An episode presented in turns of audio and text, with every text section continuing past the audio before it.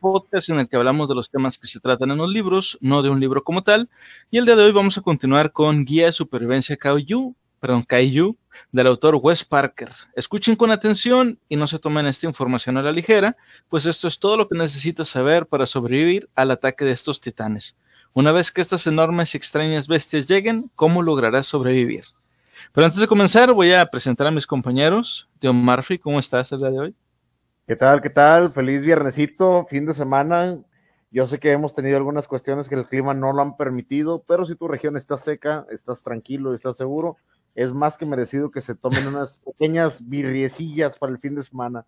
Que empiecen bien, que empiecen bien. Yo contento, viejo. Excelente, excelente. Y hoy nos acompaña como en el podcast, en el episodio anterior de, de, de Guía de Supervivencia, Paul. Hola, Paul, ¿cómo estás? Muy bien, aquí este, esperando los, los tips para sobrevivir. La vez pasada vimos más que nada, pues, qué son los, o sea, los tipos, ¿no? Pero yo quiero saber qué se, qué se puede hacer para sobrevivir. Pues si está de frente, va a rezar, güey. Todo lo que No, puedes hacer. Pues correr, De frente, nada más, nada más es como que en- encárgate a Kayusama porque te va a cargar pifas, güey. pues es que correr por no, porque si corres, si corres con un paso de él, pues ya te alcanzó. Entonces, pues así que chiste. Vato, ¿has correteado alguna vez una hormiga? Puedes O sea, correr hacia el lado con. Puedes correr hacia el lado contrario, güey. Si ves que el vato viene, tú corres hacia él y cuando el vato dé un paso, tú ya, ya lo pasaste de largo, güey. O si es un cayú terrestre, Mentira. puedes volar. Digo, si tienes la habilidad, claro, puedes volar. O lo intentas. Bueno, no, mejor me escondo ya. güey. Sí, eso, güey. lo, eso lo confundiría bastante, güey. Eso lo confundiría bastante, como que, vato, yo te ataco y tú sales volando, o sea, ¿qué pedo, güey? Se va a para sacar empezar. Para empezar, ¿para No, me lo quería ver, güey? rompes una-. O sea, estaría chiquitito, güey, ni me Sí, a ver. rompes una caguama, güey, y lo amenazas con el vidrio, güey, así. Estaría con madre. Eso sí no, lo, no, lo- no, eso sí lo, lo confundiría bien, cabrón. no, no, no hagas eso, güey. Agárrala y agárrala mal a propósito y que se te caiga. El vato lo primero que vas a hacer es, ah, y se va a ir, güey, y encagado. Mala copa, a Se va a empezar a decir, agüitar. mala copa. Huevo. Vas a Ah, qué pedo. Sí, a huevo. Bueno, y antes de comenzar, pues me gustaría recordarles que si les gusta nuestro contenido, por favor denle like y compartan, suscríbanse a nuestro canal y al resto de nuestras redes, que eso nos ayudaría muchísimo y nos motiva a seguir adelante con este proyecto. Y si nos sigues en Twitch, puedes participar directamente en el podcast con tus comentarios. Además, puedes apoyar a través de Stream Elements, Streamlabs o boymeacoffee.com diagonal BP Mundial. Por lo que te cuesta un café, puedes ayudar a que este sueño continúe y seguir fomentando la literatura. Además de que te mencionaremos en el podcast, te ganas nuestro cariño para siempre y si ocupas que alguien reciba sus pataditas en las costillitas, también lo hacemos. Ahí les dejamos todos los enlaces en la descripción. Ah, que por cierto, me estaban diciendo, me hicieron un comentario por ahí de que, ¿por qué si somos una biblioteca pública mundial, por qué decimos en esta, en esta parte, por qué decimos si ocupas? Porque pues así decimos en el norte, cuando en realidad debería decir si necesitas. Y no supe qué responder y lo dejé en visto. ¿Por qué? Pero, O sea, Pero pues sí, tienen ocupar- razón. Pero ocupar como verbo también se usa para si ocupas algo, o sea, si no, No, es que, es que eso solamente lo decimos aquí en el norte. Nos, se conecta Ajá. Inana. Hola chicos, bienvenida Inana. Este, es, es que acá en el Hola, norte lo usamos de mala manera. Lo usamos de mala manera y como que decimos de que ocupar, yo ocupo. Si tú haces eso el resto del país, se, se sorprenden bastante. Dicen, ah, ok, ¿por qué? Entonces, sí, señores, la, biblioteca es pública y es mundial, pero los encargados son norteños. Entonces, desgraciadamente, eh, no, no, no, no estamos con la RAE tal cual, o sea, ta- tal al 100%, desgraciadamente. La apoyamos y la defendemos, pero la palabra ocupas sí está en el diccionario. Sí, güey. ¿Qué dices? Pero reafirmamos nuestra, nuestra individualidad, hablando como queremos de todos modos. Sí, güey. Bueno, eh, como estaba comentando hace, un momento Paul, en el episodio anterior supimos primeramente que era el Departamento de Investigación y Supervivencia Kaiju, o el KRSD por inglés. Supimos que es un Kaiju, el posible origen de los Kaiju y cuáles son sus clases. O sea, de que si era, como estaba diciendo el tío Murphy hace un momento, si son terrestres, si son aéreos, si son acuáticos o una combinación de varios. Y el día de hoy vamos a empezar por conocer cuáles son sus categorías. Empezamos, dice, los Kaiju se han dividido en cinco categorías para describir su nivel de amenaza potencial. Estas categorías se utilizan para describir el tamaño, el peso y para identificar las debilidades dentro de los monstruos. perdón. Es importante, es importante tener en cuenta que estas categorías no describen las habilidades potenciales de todos los kaiju, ya que muchos kaiju tienen al menos algún tipo de explosión de energía a su disposición. Debido a la variación tanto del efecto como de la gravedad de estas explosiones, es casi imposible establecer los poderes de un kaiju junto con sus categorías. Estas categorías las utilizamos principalmente eh, los civiles al establecer un plan de evacuación o los militares cuando intentan encontrar la forma más eficaz de eliminar la amenaza kaiju sin agravar la situación. O sea, literal como estaba platicando ahorita este tío Murphy, que dice, ¿qué vas a hacer si un kaiju viene si lo ves? Pues de entrada, rezar, pues a lo mejor no, pero dependiendo qué tipo de kaiju es cómo reaccionarías. No vas a hacer lo mismo si es volador. Si es volador, no vas a subirte una avioneta, que es lo que estábamos comentando también este, en, el episodio, en el episodio pasado. Pero bueno, la primera categoría es, perdón, los, los, los kaiju de categoría 1, perdón. Estos kaiju son bastante pequeños en comparación con las otras categorías. Por lo general miden entre 1 y 6 metros de altura y carecen de habilidades adicionales. Estos monstruos tradicionalmente se han denominado como oni u ogros en algunas culturas, como por ejemplo, pues estas son de definiciones japonesas. Las armas convencionales parecen dañarlos normalmente. Algunos poseen algunas resistencias debido a su, a su, biología básica, pero nada demasiado extremo. Estos kaiju pueden resultar heridos por fuego, frío, electricidad o armas de fuego convencionales. Aunque no se recomienda enfrentar a ningún kaiju de frente, ha habido casos donde civiles detienen a un kaiju de categoría 1, usando armas de fuego, trampas explosivas o en algunos casos muy raros, cuchillas de algún tipo, pero esto es muy desaconsejado. Vato, es un ¿Tú querías si te enfrentaras a un kaiju pequeño? Si es de un metro lo cacheteo, güey. Lo mato a cachetadas, corto. me, pasó una vez, ah, como dato curioso, me pasó una vez así, donde desgraciadamente, pues la inseguridad ataca hija. Eh, me tocó alguna vez un asalto así, nada más que el asaltante, pues me llegaba a la altura del pecho y fue como que, no, todo de a tiro, no das miedo, no, nada más no, o sea, dice, ya lo, es como que ahí te dejo y pues te vas, o sea, un cayú de un metro, es un critter, o sea, no es un cayú, es un critter, es un Pokémon prácticamente. Sí, más o menos. Bueno, aunque puede ser un metro, pero que esté en cuatro patas, o sea, o sea, a lo mejor no, no está alto, pero mientras tenga garras y dientes, pues valió queso. Ah, sí. si, no, si no traes armas o algo, pues valió queso. Pero si traes una pistola, pues le disparas y ya. Si es de un metro, yo creo que lo más viable digo, y aconsejable para la gente que lo confronte sería alejarse. O sea, te puedes alejar de él tranquilamente. O puedes escapar de él, por lo menos. Puedes intentar escaparte de él. Cualquiera, imagínate, por ejemplo, los leones no están altos. O sea, están altos y se estiran. Pero a la altura, o sea, están chaparritos pero te chinga león como quiera. ¿Quieres o no? Entonces, pues depende. Si es un cucaracho gigante, pues lo aplastas. Pero si es así, un tipo con dientes, pues no. Depende, que, depende cómo sea. Un cucaracho gigante, güey. Como el que sale en Men in Black, ¿te acuerdas? El cucaracho que se nos puso sentimental. Oye, pero ese vato sí tenía con qué defenderse, güey. O sea, ese vato sí tenía con qué partírtela. Él dice un cucaracho tipo. O sea, como un perrito como, un perrito, pero, o sea, como un cayuga, pero no agresivo, medio puñetón. Ahí para que lo puedas estar a gusto. sí, güey. Bueno, ahora, los, los Kaiju de categoría 2. Ah, perdón, ¿ibas a decir algo, Paul? No, que a chanclazos le da al pinche cucaracho gigante. Pinche chanclazos. a chanclazos. pones una, una fila. Ajá. Entonces, si pones una fila de mamás, güey, con las, chan con, con las chanclas así, va. Vale, que eso. Ah, sacas, el, sacas el, el, baigón, el baigón de, de galón. Y lo. baigón, por cierto, patrocínanos. Patrocínanos, baigón. O Ray, el que sea. O Ray. El que sea, es igual, es igual, los dos jalan. Y cuando, y cuando el, otro el otro no va a funcionar, se los garantizo. Es que ah, imagínate, o sea, ponen en el libro de, de Cayús, Cayú Cucaracho, por ejemplo. Debilidad, mamá con chancla, o así, sería su debilidad. Mamá con chancla. Correcto, güey. deberían de poner ahí las defensas naturales que tenemos en contra de ellos. Sí, güey. Bueno, ahora, los kaiju de categoría 2 son kaijus, eh, son de hecho los más comunes entre los ataques denunciados y tienden a vivir en áreas más rurales. Miden normalmente entre 6 y 15 metros de altura y en su mayor parte pueden verse afectados por el fuego, el frío, la electricidad o las armas de fuego. Cabe señalar que a diferencia de, los, de, la clase anterior, no hay ningún registro de que alguien haya atacado a un kaiju de categoría 2 con una espada de ningún tipo y se haya, eh, y se haya marchado con éxito. Estos kaiju no deben de ser abordados directamente por civiles y se recomienda atacarlos desde una distancia segura.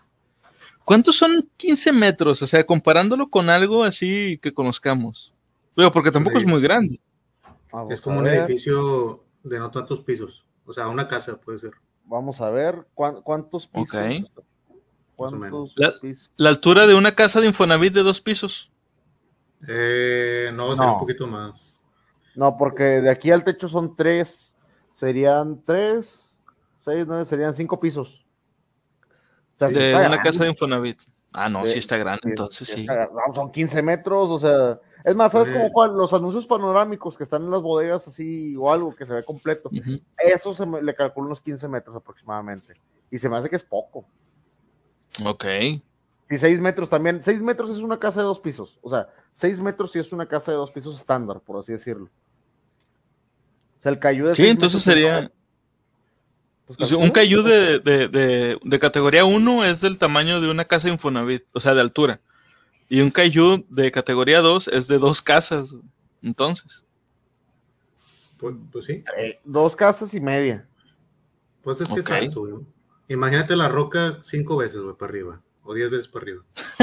Hasta cabrón, güey. Sí, no, no, sí, sí, sí, sí, sí impone, sí impone el cabrón.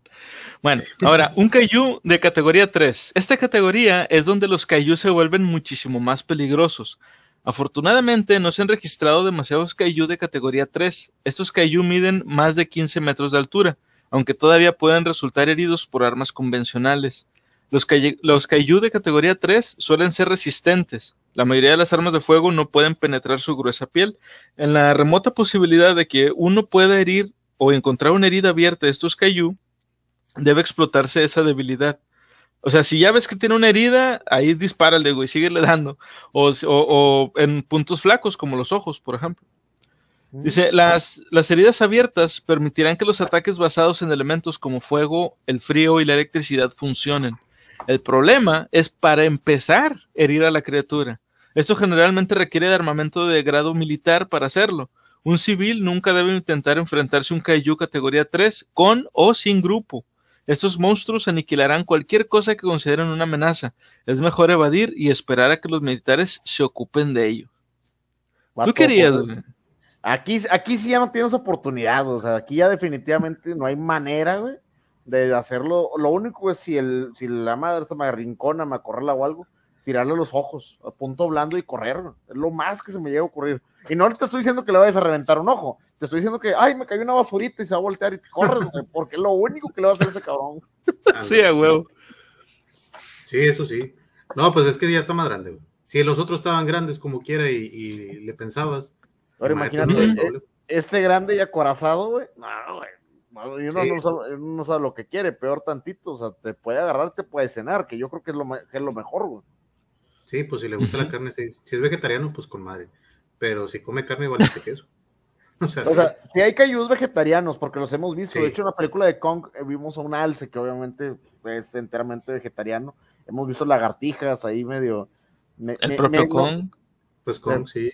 Kong también comía puro algas o no sé qué sale comiendo. Algo así. Ah, no, ya me acordé, se come un pulpo, sí, es medio carnívoro. Ah, es un pulpo, sí. No, pero pues eso es un animalito de la creación, güey. Obviamente, pues el vato se va, a dar sus taquitos, ¿verdad? Sus taquitos de, de ceviche. De pulpo. es veracruzano ahora, güey, ¿o qué? pues es que es de la, vive en una isla, o sea, su comida es de... Ah, es costeño, güey, Kong es costeño. Pues claro, güey, tiene que comer marisquitos. Ah, qué rico, güey. chingón, chingón. Bueno, eso fue los categoría 3. Los categoría 4 son los Kaiju. Ajá. ¿El School Island está cerquita de Chapas o algo así? Puede ser. Que, ande, que es una isla que ande vagando, que se haya desprendido de teoría loca, un segundo de, teoría estúpida y loca. Cayó el meteorito en Yucatán, le dio en la torre, se paró eso y el meteorito quedó la parte que está en la isla de Kong y se desprendió de Yucatán. Puede ser. Puede ser. Vaya, vaya. Y por eso, y por ¿Es probable? Y por eso hay mutación, por eso hay cayús en esa isla. Por el asteroide. A huevo. Sí. Sí, sí, probablemente. Algo tenía, algún elemento ahí es extraño. Pero sí. Bueno, ahora, los Kaiju, los perdón, de categoría 4. Los Kaiju de, de, categoría 4 son los Kaiju más peligrosos que tenemos registrados. Estos Kaiju poseen los mismos atributos que las categorías anteriores, pero hay ciertos rasgos que los califican automáticamente como categoría 4, independientemente de su tamaño o vulnerabilidad. Si un Kaiju posee incluso... 3 o qué? Sí, la 3 es la que vemos ahorita. Es la que es, la que es igual. No, 2 es de 6 a 15 metros. Y todavía son medio medio vulnerables, por así decirlo. O sea, todavía son peleables. ¿Es lo que vimos ahorita? El, la, 3 Sí, la 3 es la que son más de 15 metros, pero que aguantan grado militar. Que ah. aguantan ya. Pensé que eran los de la 2. Armamento pesado. Armamento pesado. Ah, ya. Pero estos cuántos medían entonces de 15 para arriba. de, 15 para arriba, no hay límite. ¿Y los de 4? El, y, este? y los categoría 4 es una categoría especial porque aquí dice que ah. los, eh, los, a los kaiju se les denomina como categoría 4 independientemente del tamaño. Dice, eh, ah. por ciertos rasgos que, que, los califican automáticamente como un categoría 4. Por ejemplo, si un kaiju posee incluso una de las habilidades que vamos a mencionar, instantáneamente ya es categoría 4 y son, este, y son de máxima prioridad. O sea, no importa si el Kaiju mide 6 metros, con que cuente con alguna de las, eh, de, las habilidades que vamos a mencionar, ya ese güey es categoría 4 a huevo. O sea, se trae un superpoder extra. O sea, ahí... Exacto. Ah, ok. okay. Bueno, por ejemplo, que tenga curación. Si un kaiju puede curarse a sí mismo, es una gran preocupación. Esto hace que sea particularmente difícil de matar y puede obligar a los militares a utilizar armamento excesivo. Los Kaiju con esta habilidad. como, la Hydra, ¿no? ¿Te acuerdas de la Hydra? Ándale. Sí, por ejemplo. Sí, que se auto, autogenera. O bueno, se. Sí, como Wolverine. Que le haces algo y se recupera al instante. O, como diría la gente, la gente fan de los cómics, tiene factor de, regeneración. Ándale, como Deadpool. Como Deadpool. Güey, imagínate tener que lidiar con un pinche Deadpool de unos, de unos 6 metros, güey. No, pero te mata un cabezazo, güey. Bola, tómala, güey. ah, qué pedo. Pero bueno. Eh, esa era la de eh, curación. Eh, la otra es autoduplicación. En uno de los peores incidentes de la historia registrada, un Kaiju apareció frente a la isla de Manhattan en el verano del 96. Al principio parecía un típico categoría 2, clase híbrida, pero a medida que avanzaba hacia el interior, se hizo evidente que este se estaba haciendo más grande con cada transeúnte inocente que se comía. A medida que la criatura se convirtió en categoría 3, los militares comenzaron a golpearla con una potencia de fuego más severa. Los militares lanzaron una hondonada de misiles sobre la bestia, haciendo volar pedazos por toda la ciudad. Creían que habían ganado, pero al inspeccionar el lugar de la explosión, los militares se horrorizaron al descubrir que las piezas del monstruo no solo seguían moviéndose, sino que estaban creciendo.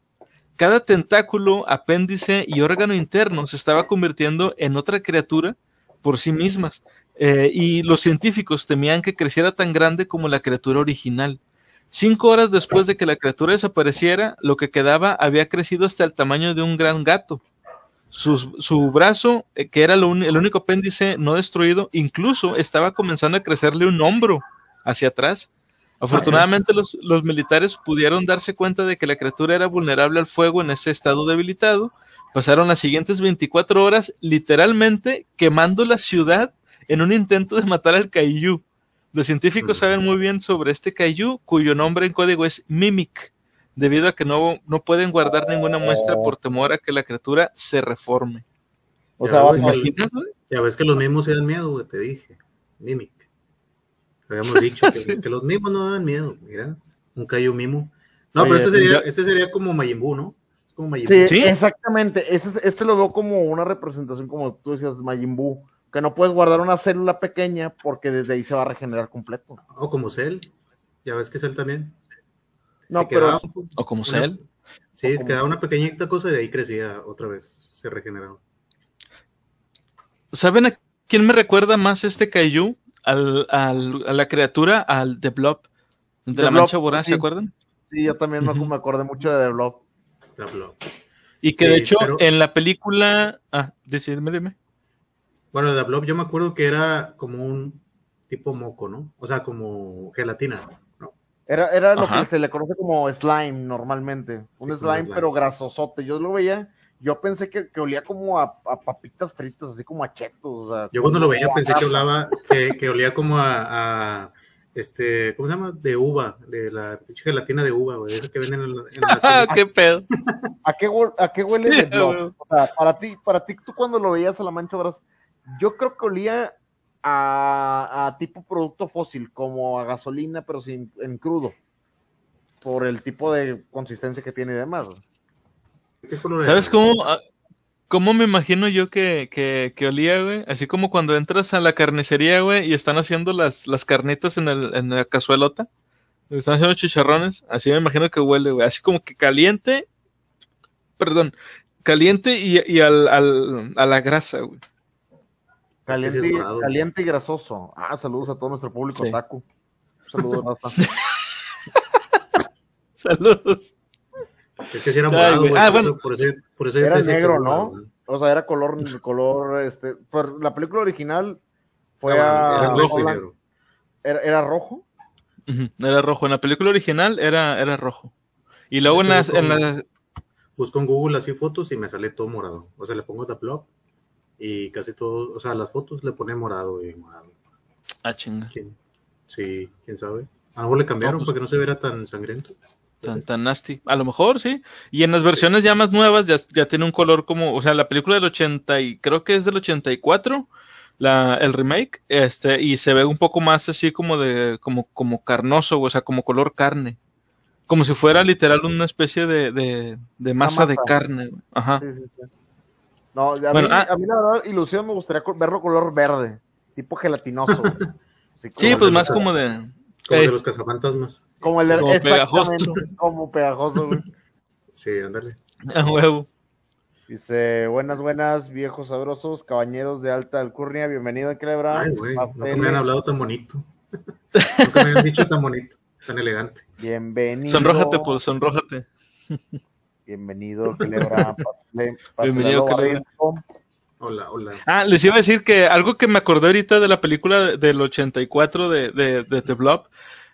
eh, quien no la haya visto ya es demasiado tarde, ya estamos en el 2021. Este, No, al, pues es al tú final. también, también tú la viste en estreno, güey. Pues espérate, uno estamos jóvenes también. ¿no? Ya, güey. No se vale, güey. Oh, Bueno, qué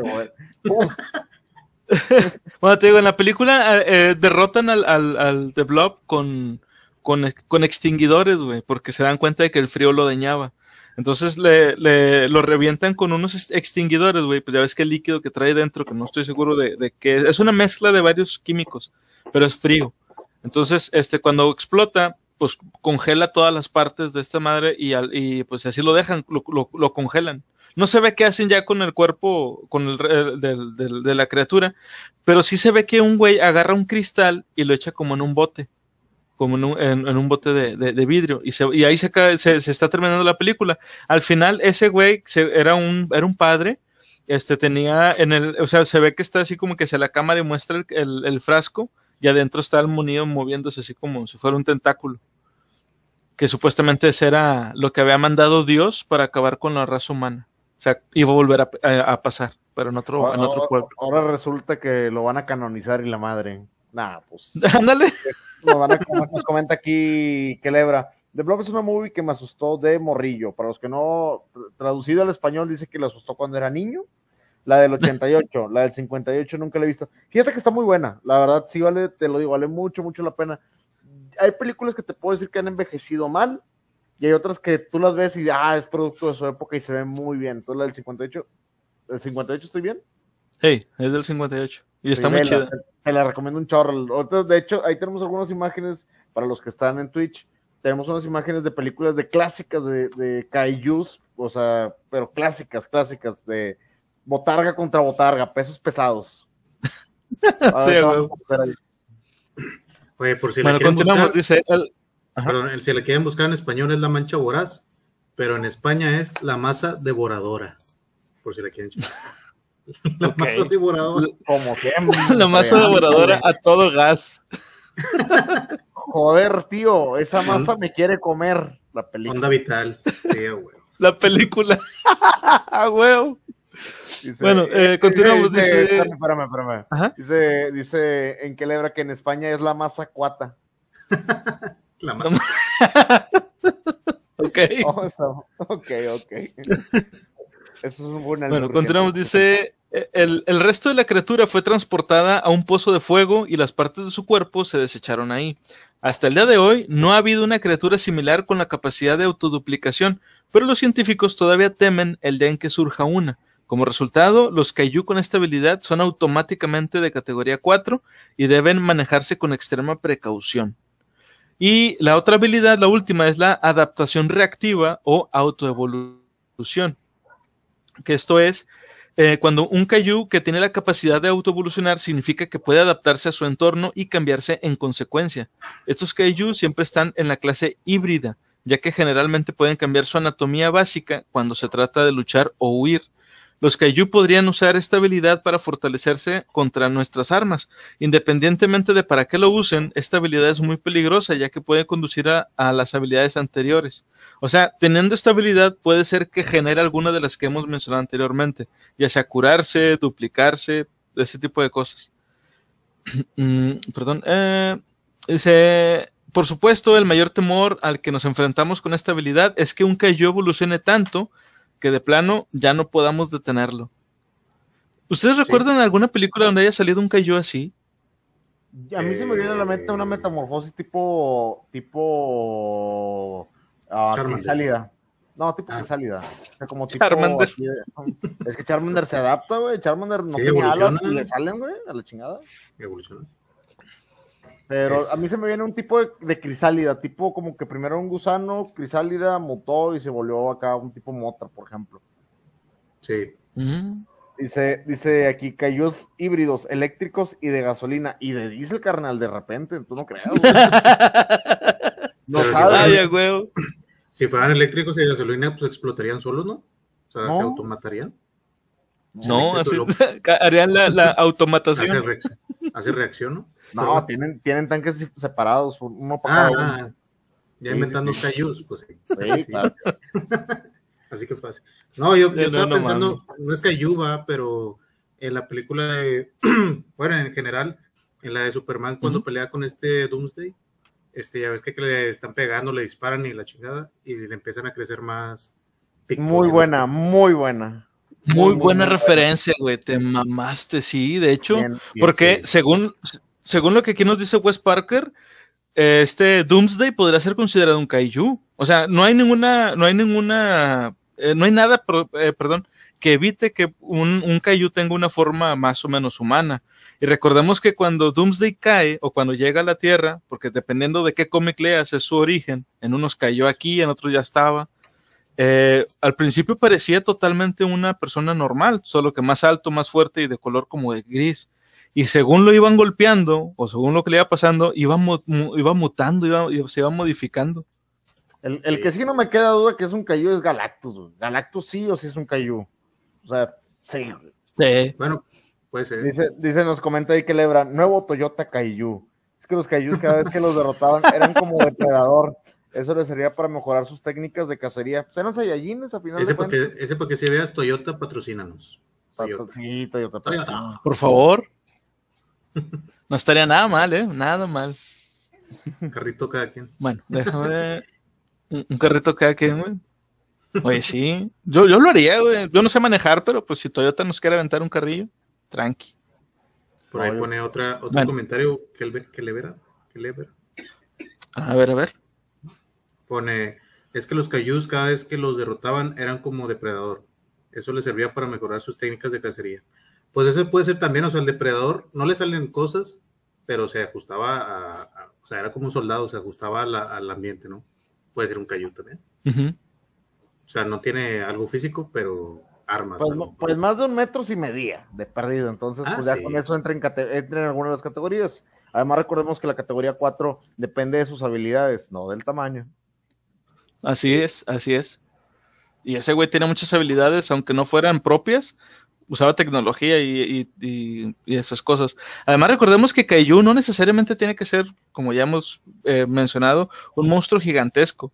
Este, un, un, Kaiju sencillamente es una bestia extraña. Y aunque pues, la, raza de, los depredadores eran, este, pues, eh, ¿cómo se dice? Eran, o sea, sí, eran, alienígenas y tenían una civilización, no deja de ser una criatura extraña para nosotros. Es correcto. Es, que, es que un monstruo es algo que sea diferente al humano. O sea, no, no, no tiene que ser así gigante o con garras. Mientras sea diferente, pues un monstruo, ¿no? O sea, el depredador era un monstruo también. Sí, sí, sí, Es una definición, es una definición muy ajustada y te da como que un espectro amplio de todo lo que puede ser considerado como, como criatura. Sí. Sí, de hecho. Bueno, ahora, eso, este, eso fue con los eh, categoría 4. Ahora sigue la categoría 5. Hasta el día de hoy. Que hasta el momento no, hay, no hay, ¿verdad? Eh, bueno, según aquí nos dice Wes Parker, todavía no se ha encontrado ninguno. Dice, hasta el día de hoy no ha habido ningún kaiju que se haya clasificado para esta categoría. Esta categoría se creó como el peor de los casos, o sea, como un, un escenario hipotético del peor de los casos que cambiaría la faz de nuestro planeta tal como lo conocemos, como lo que estaba haciendo este King Ghidorah, casi casi. Dice, las categorías enumeradas anteriormente describen amenazas contra las que la humanidad ha luchado y ha vencido, gracias a nuestro poder militar. Si apareciera un Kaiju de categoría 5, representaría una amenaza tan inmediata para la humanidad que se necesitaría una fuerza extrema para que hubiera alguna esperanza de que la humanidad saliera victoriosa. Los miembros de la categoría 5 poseerían una o potencialmente ambas de las habilidades enumeradas a continuación, así como las habilidades o rasgos que ya se han enumerado hasta ahora en esta, en esta guía. O sea, podrían, eh, tendrían la habilidad de, de curación o autoduplicación o adaptación. Y además de esas, tendrían, por ejemplo, habilidad nuclear. Las armas nucleares son las armas más peligrosas del mundo. Hay alrededor de 15.600 armas, no mames, güey, 15.600 armas nucleares en todo el mundo y el 92% de ellas pertenecen a Estados Unidos y Rusia. De esas 15.600, solo dos se han utilizado en combate real, cuando Estados Unidos arrojó dos bombas sobre Hiroshima y Nagasaki. Como se dijo anteriormente, estas bombas son lo que los científicos creen que dieron a luz o posiblemente despertaron a la raza moderna de los kaiju, eh, aunque la mayoría de los kaiju son radioactivos de alguna manera, nunca hemos visto uno con la capacidad de convertir su energía nuclear en un arma.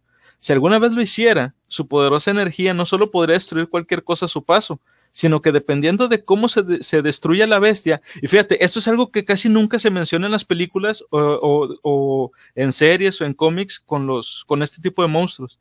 Dice, si alguna vez lo hiciera, su poderosa energía no solo podría destruir cualquier cosa a su paso, sino que dependiendo de cómo se destruya la bestia, puede desencadenar un Hiroshima moderno al, ser destruido. Si alguna vez apareciera un Kaiju capaz de crear explosiones nucleares, la humanidad se enfrentaría a la extinción. ¿Cómo acabas con una chingadera de esas, güey? O sea, ¿cómo te pues, enfrentas a algo? ¿Te acuerdas que en su momento Cell, eh, que iba a explotar, Goku tuvo que sacrificar o tuvo que sacar de aquí? Nosotros no tenemos esa habilidad. Si el vato va a explotar y nos va a cargar, no hay manera de sacarlo a la estratosfera. No hay manera. ¿Estás condenado? Chernobyl, imagínate. Sí. Pero, pero Godzilla no, no aventaba algo nuclear, el, el que avienta. Es algo así. Sí, pero recordemos que este es un universo en el que Godzilla, tal cual lo conocemos, no existió. O sea, sí salió un monstruo del mar y era como Godzilla, pero no tenía el aliento atómico. no tenía los derechos de autor. sí, huevo.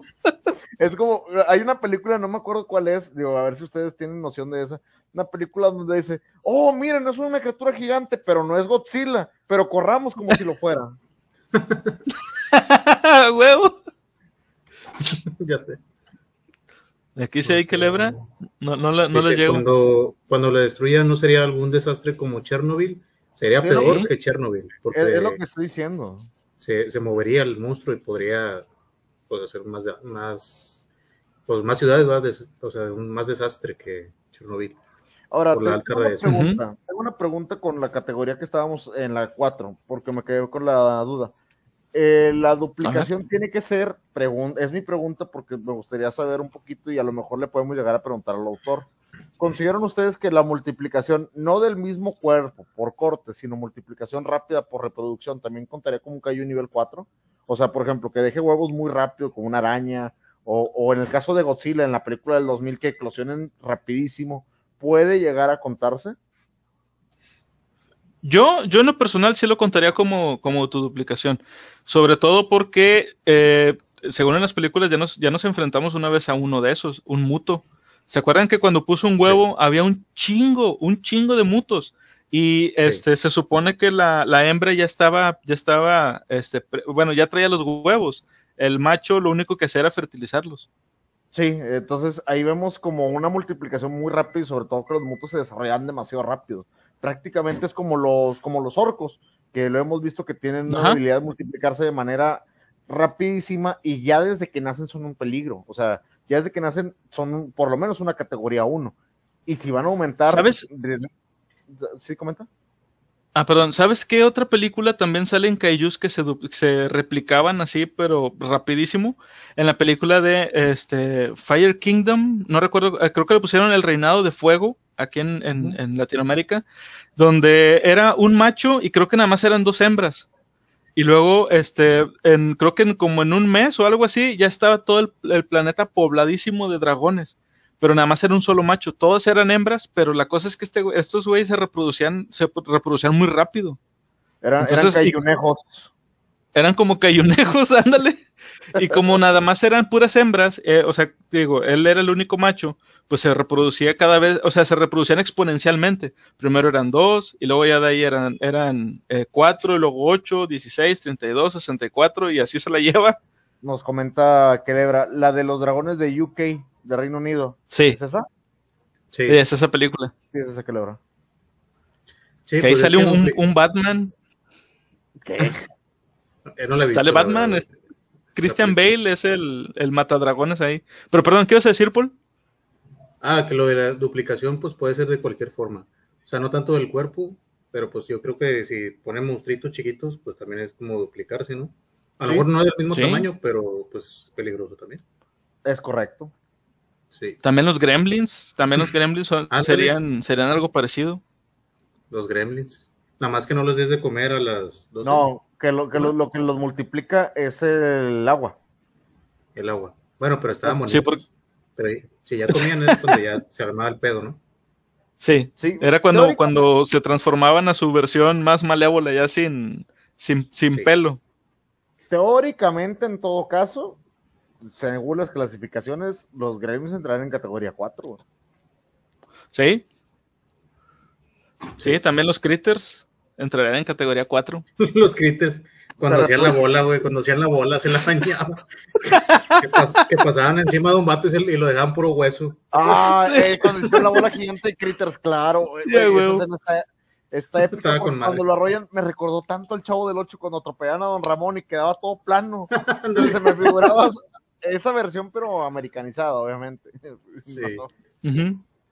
Dice, comenta las espinas de los critters. De los critters. Las espinas de los critters. Es que las pues sí, tenían un arma, güey. las aventaban como armas. Este, ah, ¿sabes también cuál otra? Ah, perdón, perdón, dime, dime. Aparte, los critters eran del espacio, ¿no? Venían del espacio. Ellos venían del espacio. Sí. entonces, sí, eran como una plaga espacial. O sea, los critters pueden ser gigantes, pueden mutar, pero sí, pueden evolucionar, se hacen bola, sí. Sí, güey. ¿Son categoría 4? Esta es categoría todas, güey. Todas. El chiquitito, el, mediano, el que sea, güey. Nos comenta Kelebra. Y la escena que nunca he oído es cuando un vato se subió a un banco y uno le mordió el pie con todo y asiento de banco. Ah, sí, cierto. Sí, como que por lo, por lo fuerte que tenía la mordida. Oye, pero imagínate ahorita que dijiste que era una peste espacial. Imagínate que fueran ladillas espaciales. Güey. Pues, pues casi, casi. Algo así. Qué dolor. Bueno, esa era eh, la, habilidad nuclear. Otra habilidad sería el pulso electromagnético. Dice, un, un kaiju que tenga capacidades electromagnéticas sería increíblemente peligroso para la humanidad. Esta criatura podría interrumpir por sí sola los sistemas de control de vehículos, baterías, sistemas de orientación, sistemas de comunicación, sistemas de navegación y los sensores de largo y corto alcance. Si bien es posible... Te manda toda la fregada. No lo puedes combatir, güey. ¿Con qué lo combates? Los tanques, los aviones, todo tiene todo es necesario que tenga algún tipo de pulso electromagnético. Si esa madre lo deshabilita, ¿con qué lo combates? Puros madrazos, batazos. A, cachetadas, güey. A chanclazos, la única. a chanclazos. A, chanclazos como si fuera un cucaracho. las, mamás, la, de que manden a la infantería de mamás mexicanas y salen todos los chanclas, pues no hay otro. Salen con el, con el, ¿cómo se llama? El delantal, güey, sí, el para cocinar. Ah, el, el, mandil y los rulos acá. Los comenta Inana, ah, pedradas. No, no, no, qué pasó, qué pasó. No, no son pedradas. pedradas también. Oye, se podrían usar catapultas, güey. así, Oye, sí. Ah, bueno, también. Bien medievalón, güey y en medio balón. O sea, ahorita que dicen Nana Pedradas, me lo imaginé, pero casi de que, de que electromagnético, que tenemos para defendernos, bien arcaico, bayonetas, este, espadas, eh, ¿cómo se llama? Catapultas. Hay otro que no es catapulta, que tiene un nombre muy similar, pero que es más grande, no me acuerdo cómo se llama ahorita, pero lo voy a investigar. Creo que te refieres al trebuchet. Trebuchet. Los cañones. Pero sí, también cañones, güey, a cañonazos. Ah, como los piratas. Bien prendido, aventándole cañonazos al mendigo cayó y. Y si es marítimo, pues más, o sea, te vas en un barco pirata y bolas. Te los, Oye, Imagínate, imagínate que en el Triángulo de las Bermudas, ojo, teoría rápida y loca. Imagínate que en el Triángulo de las Bermudas hay un nido de cayús electromagnéticos. Sí, algo hay ahí, o sea, tienen que haber. A lo mejor. Por eso no hay comunicación, se pierde los sistemas de navegación y se los carga pifas, güey. O a lo mejor está Tulu ahí. Sí. Está Tulu. Tulu es un cayuno también. Sí, sí, definitivamente, güey. Oye, definitivamente. Dentro de, las, habilidades que estamos viendo para los cayús, digo, hablando de unas habilidades de Cthulhu, que es la, que te genera o te, o te, puede llegar a puede llegar a la demencia por la presencia misma de él, aplicará como algún tipo de onda electromagnética que haga interferencia con nuestro cerebro humano, güey. Sí, Podría pues ser algo similar. Es un tipo de señal, o sea, se puede bloquear también. Sí. Entonces sí. Porque el, cerebro también es como una máquina, o sea, el cuerpo humano, si te paran alguna parte, es como para una máquina también. Ahí la cosa sería, como dice ahorita Paul, podríamos bloquearlo. Bueno, la cosa sería primero sobrevivir el tiempo suficiente este, para poder desarrollar algún tipo de bloqueo, o sea, para descubrir primero cómo es que interfiere con nuestra mente. O sea, cómo es que Cthulhu tiene la habilidad de, volvernos locos. Y no nada más por la pura visión. O sea, la gente que son así bien, bien fans de, Lovecraft, este, que hablan de que, no, es que, ¿qué pasaría si enfrentáramos a Cthulhu y la chingada? Hay muchos videos de eso en YouTube. Este, siempre te dicen, lo que pasa es que no puedes enfrentarlo, no hay forma de pelear con él porque su sola presencia, este, ya te, te vuelve loco. Pero a lo mejor es, yo creo que es más como lo, de, lo decías ahorita, tío Murphy, de que hay algo que a lo mejor está constantemente emitiendo algún tipo de onda o algún tipo de, de, señal, que es lo que interfiere con el sonido, güey. O de, o de algún tipo de frecuencia demasiado baja, demasiado alta para poderlo escuchar nosotros, pero que inmediatamente pegue en, el cerebro, lo licúe.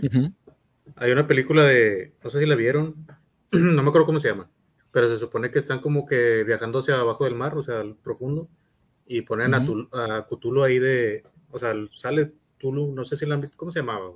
Sale la actriz esta de, la de Crepúsculo, la flaquita.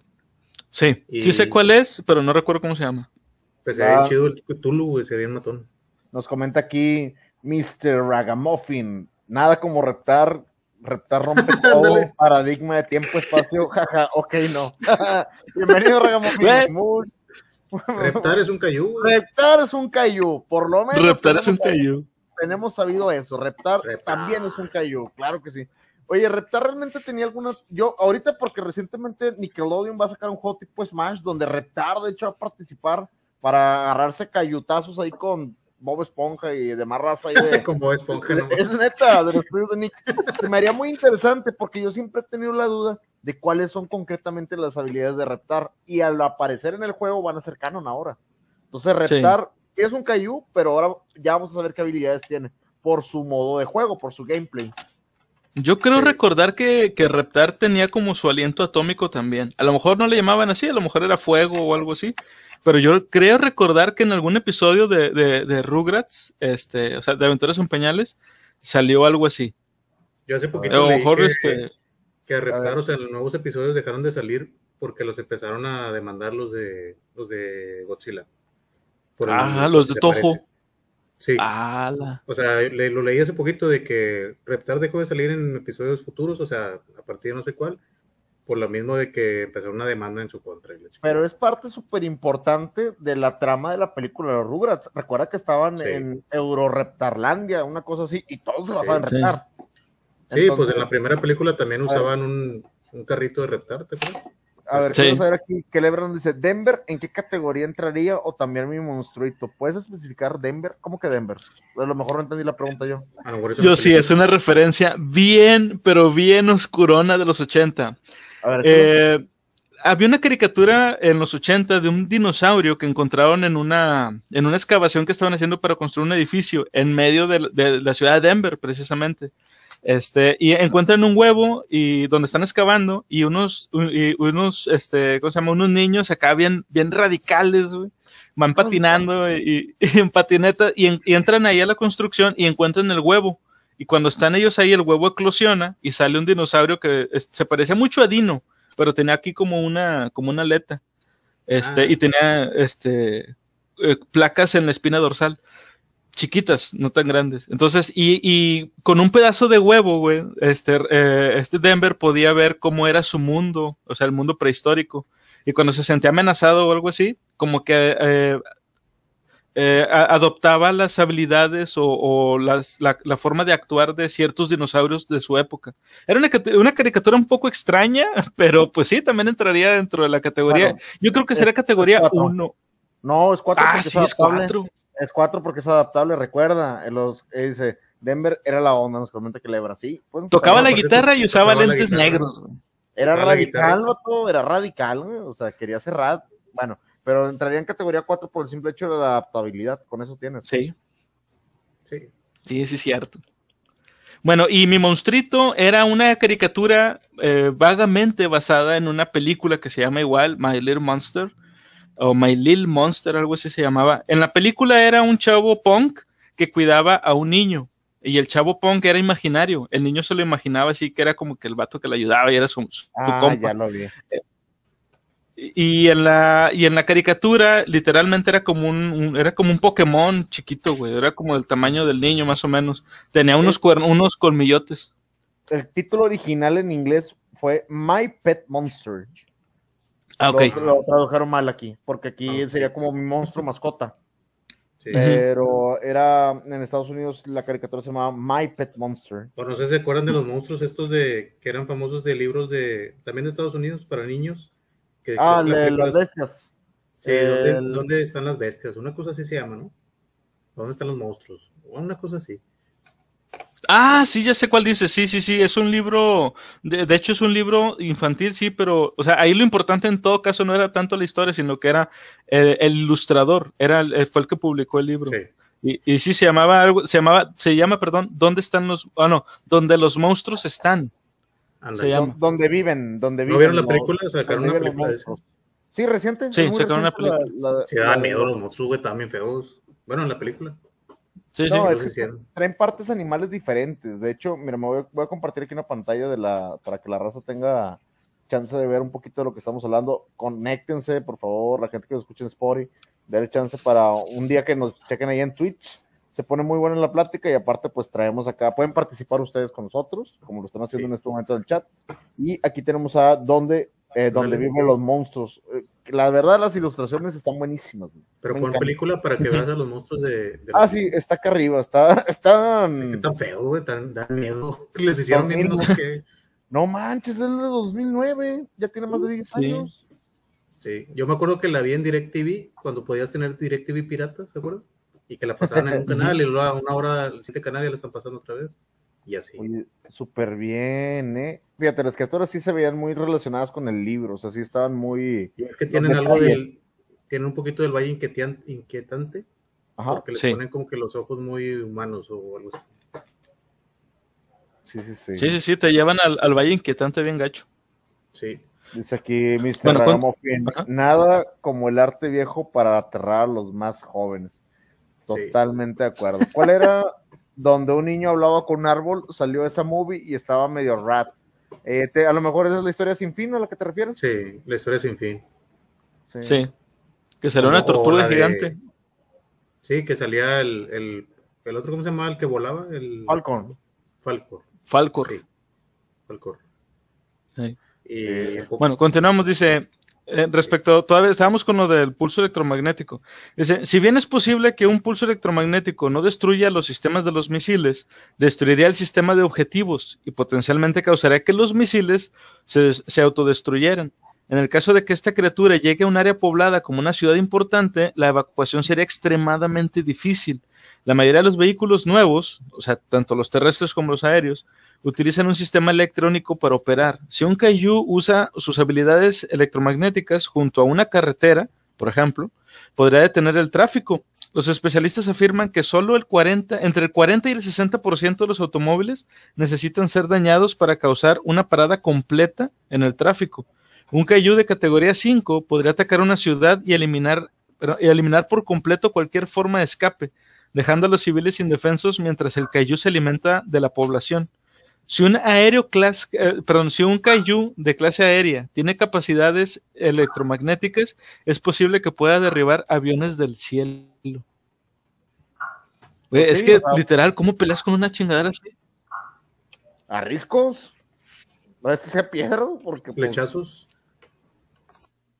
¿Con, ¿Sí? ¿Flechas gigantes? Sí. O, o en su efecto me gustaría como lo que comentaron de, de Blob, a lo mejor con criogénesis directo, congelarlo y tronarlo. Ah, también. Una bomba de, de, de, de- de hielo. Así es, o en un extintor de manera manual. Ya sabemos que los extintores no requieren electricidad ni algún tipo de, de situación adicional para apuntar, por así decirlo. Digo, obviamente tendría que ser algo muy grande, pero pues ahí se las, se las arreglarían. Dicen aquí, nos están comentando en el chat, eh, se llama Un monstruo viene a verme. Dice que fue hace como cinco años que es la película, comenta Sí. que lebra. Sí sé cuál es. no Ah, sí. Yo tampoco la he visto y sí sé cuál es. Dice Mr. Ragamuffin, por eso es bueno tener una bicicleta. sí. Para Sí, de, hecho, sí, sí es cierto. Sí. Una rila. Dice, como mi natal independencia, pura piedra. Ah, caray. Es que, fíjate que ya, o sea, pensándolo en serio, no es una, no, es, no sería un arma tan, este, o sea, tan ridícula. Imagínate que, que te vaya a atacar un Kaiju. eh, vamos a, a suponer uno más o menos grande, unos 30 metros. Este, y realmente no hay forma de, de acabar con él. ¿Por qué no le lanzas una bomba de gas, pero que sea puro gas de, este, de extracto de, de, de marihuana? Déjate cosas. No, No, ¿en serio? No, no, no hagas eso. Güey, no hagas eso. Me imagino el cayó que todo perdido. Repente, pacheco. Güey, todo feo, güey, deja tú. Y luego el vato se voltea y ve la fábrica de chetos, güey. Ah, sí, sí.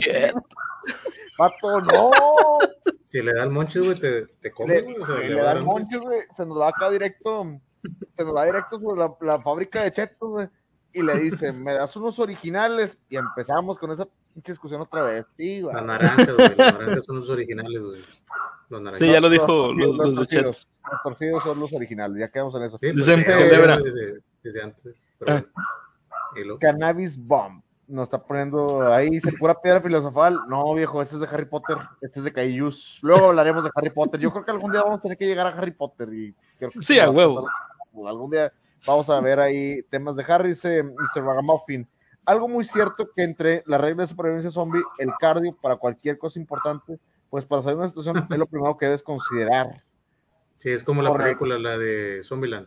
Ya es que dice Sí. el chavo al principio. ¿Soy que quiere- también? Sí. Sí, es Sí, que acá las reglas. como que el- las reglas de que tener no sé qué, siempre checar atrás del carro y cosas así. Aquí es que Sí. nos comenta Antonio eh, Aguirre. Ya llegué, raza, de que me perdí nada. Antonio, bienvenido. Gracias por conectarse. No, pues estamos hablando puras pachecadas ahorita, de cómo te defenderías. A mí me gustaría saber tu punto de vista. ¿Cómo te defenderías de un Caillou? ¿Cuántos metros quedamos? ¿15 o 30? Pues ¿De unos 15, 30 15. metros? Bueno, 15, 15, 15 15. metros. Bueno, 15 metros, está chiquitito. O sea, son Sí. tres- dos, llegamos a la conclusión que 15 metros son dos casas y media de Infonavit o una casa de cinco pisos en, en la del Valle, como tú lo veas. Pero este, este Caillou tiene la habilidad de que desactiva de manera electromagnética las armas. No puedes apuntar, no le puedes disparar. ¿Qué, ¿Cómo lo derrotas? ¿Cómo lo combates? O sea, tú no puedes traer un tanque y dispararle porque no tiene sistema de O sea, apuntado. no hay tecnología, no hay No hay tecnología. tecnología, vato. O sea, Ah, sí. aquí, O sea, ¿cómo lo harías tú? Dice aquí. Antonio, ahorita vamos con el bajón de Caillou con chetos. ¡Vámonos! ya le dando el bajón. Es que estamos, estamos el diciendo ahí una que, que le dijo la bomba de hidrocannabis para ponerlo pachecón. de hidrocannabis. Yo digo, yo digo, no sé. Pero es una idea que se me ocurrió. Pero bueno, Oh, ¿sabes ahora, cuál? eso es- ¿Cuál es la otra? Y este sí podría ser. Eh, ¿Han visto las trampas que utilizan los, los policías para detener los carros en persecución?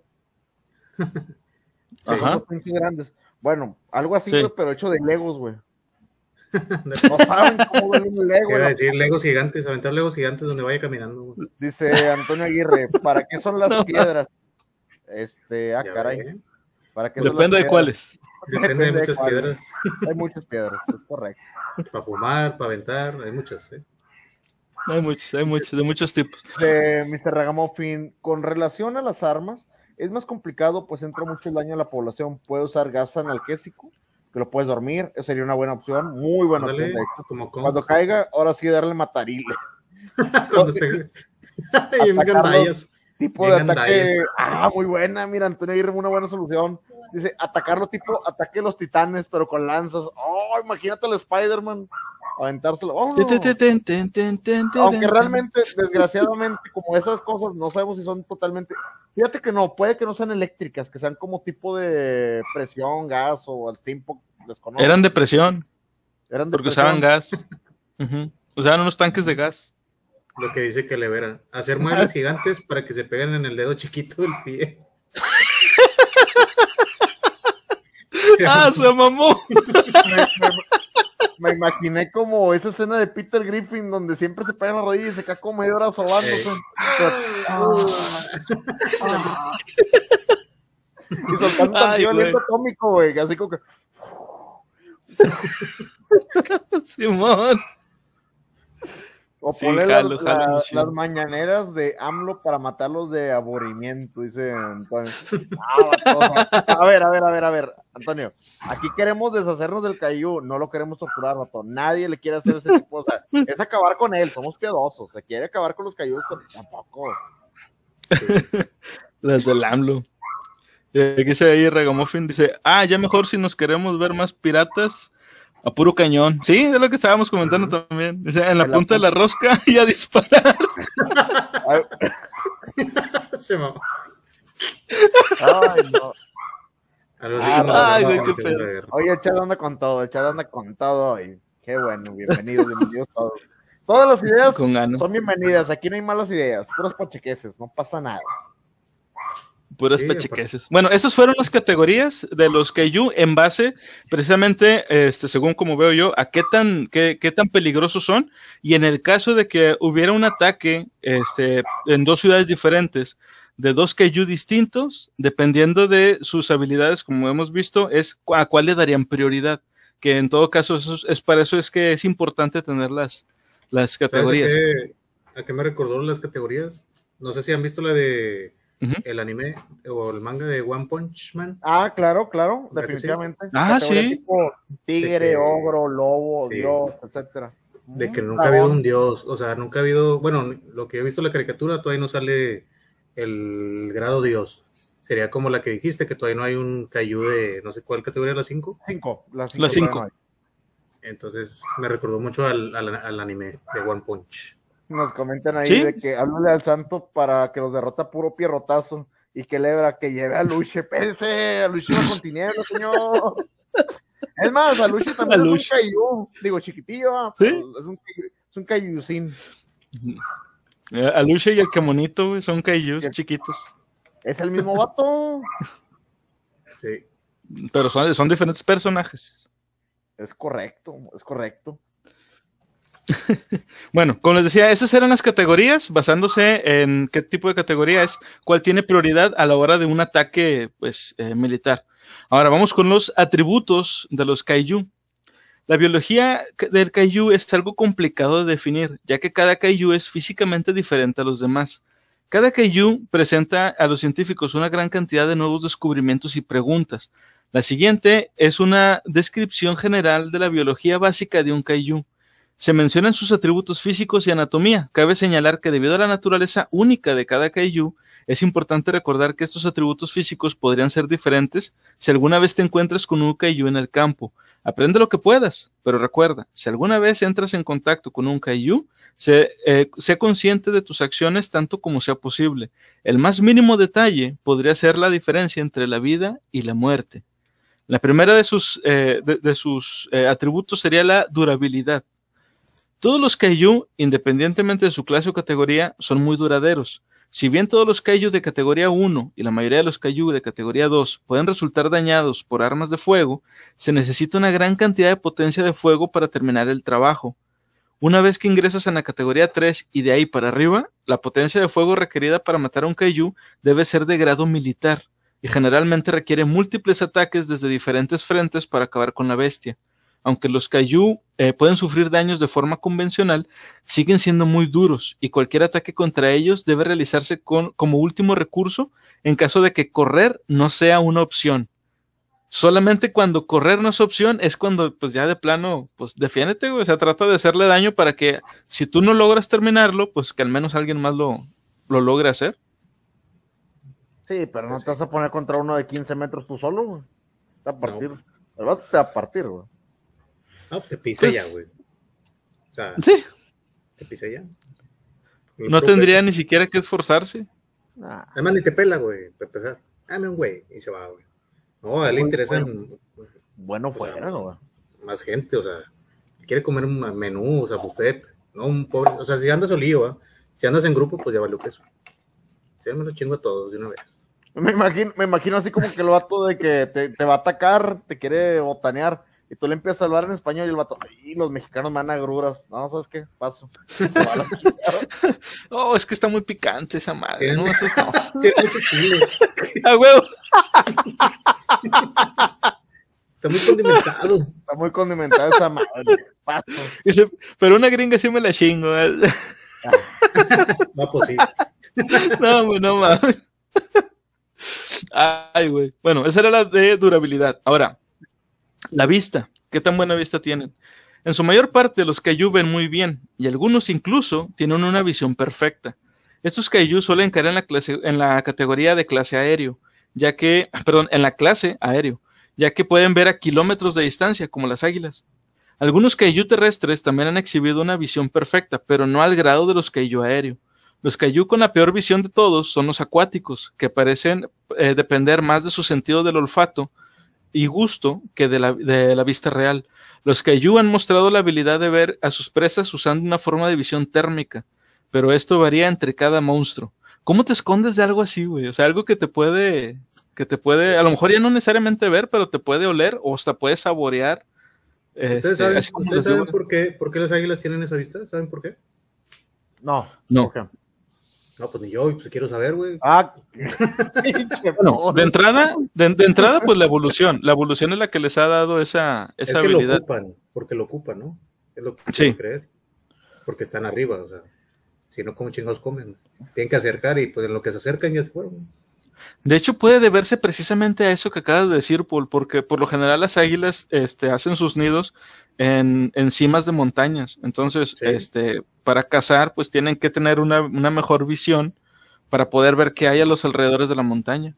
No, y es impresionante porque hay unos que, no sé si las águilas, pero aves, que pueden ver hasta abajo del agua, o sea, donde hay un pescado, y van y lo cachan. Ah, sí. ¿Qué tan buena tiene que ser la vista? Pero... Sí, de hecho. Ahora, un animal que mucha gente... Perdón. Ahora imagínate uno, uno gigante, güey, pues cabrón, güey, te ve de aquí a, no sé, de aquí a Pueblo Nuevo, güey, no sé. O sea, te ves de lejos, güey. Aunque en teoría, en, teoría, estando cerca de ti, vería mal.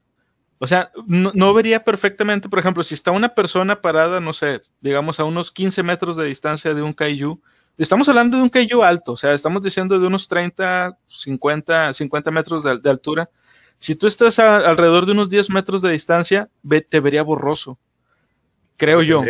Tendría, miopía entonces. Algo así, este... Como un T-Rex.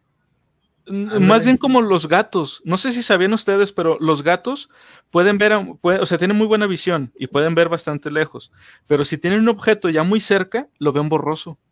¿Cómo sabes? Le este preguntaron a un gato que, ¿cómo ves? Ah, pues con experimentos que hacen, güey. Dice, ah, Antonio Aguirre, te ignora al igual que tu ex.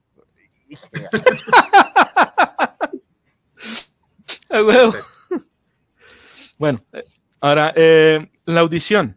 Los Kaiju generalmente escuchan muy bien, y la mayoría de ellos confían en su oído y sentido del olfato antes que en la vista. Ha habido informes de Kaiju escuchando ruidos a kilómetros de distancia. Ha habido algunos Kaiju que parecen usar un tipo de sonar, similar al de una ballena o al de un murciélago, como, su sentido principal. Estos Kaiju en particular son muy sensibles al ruido.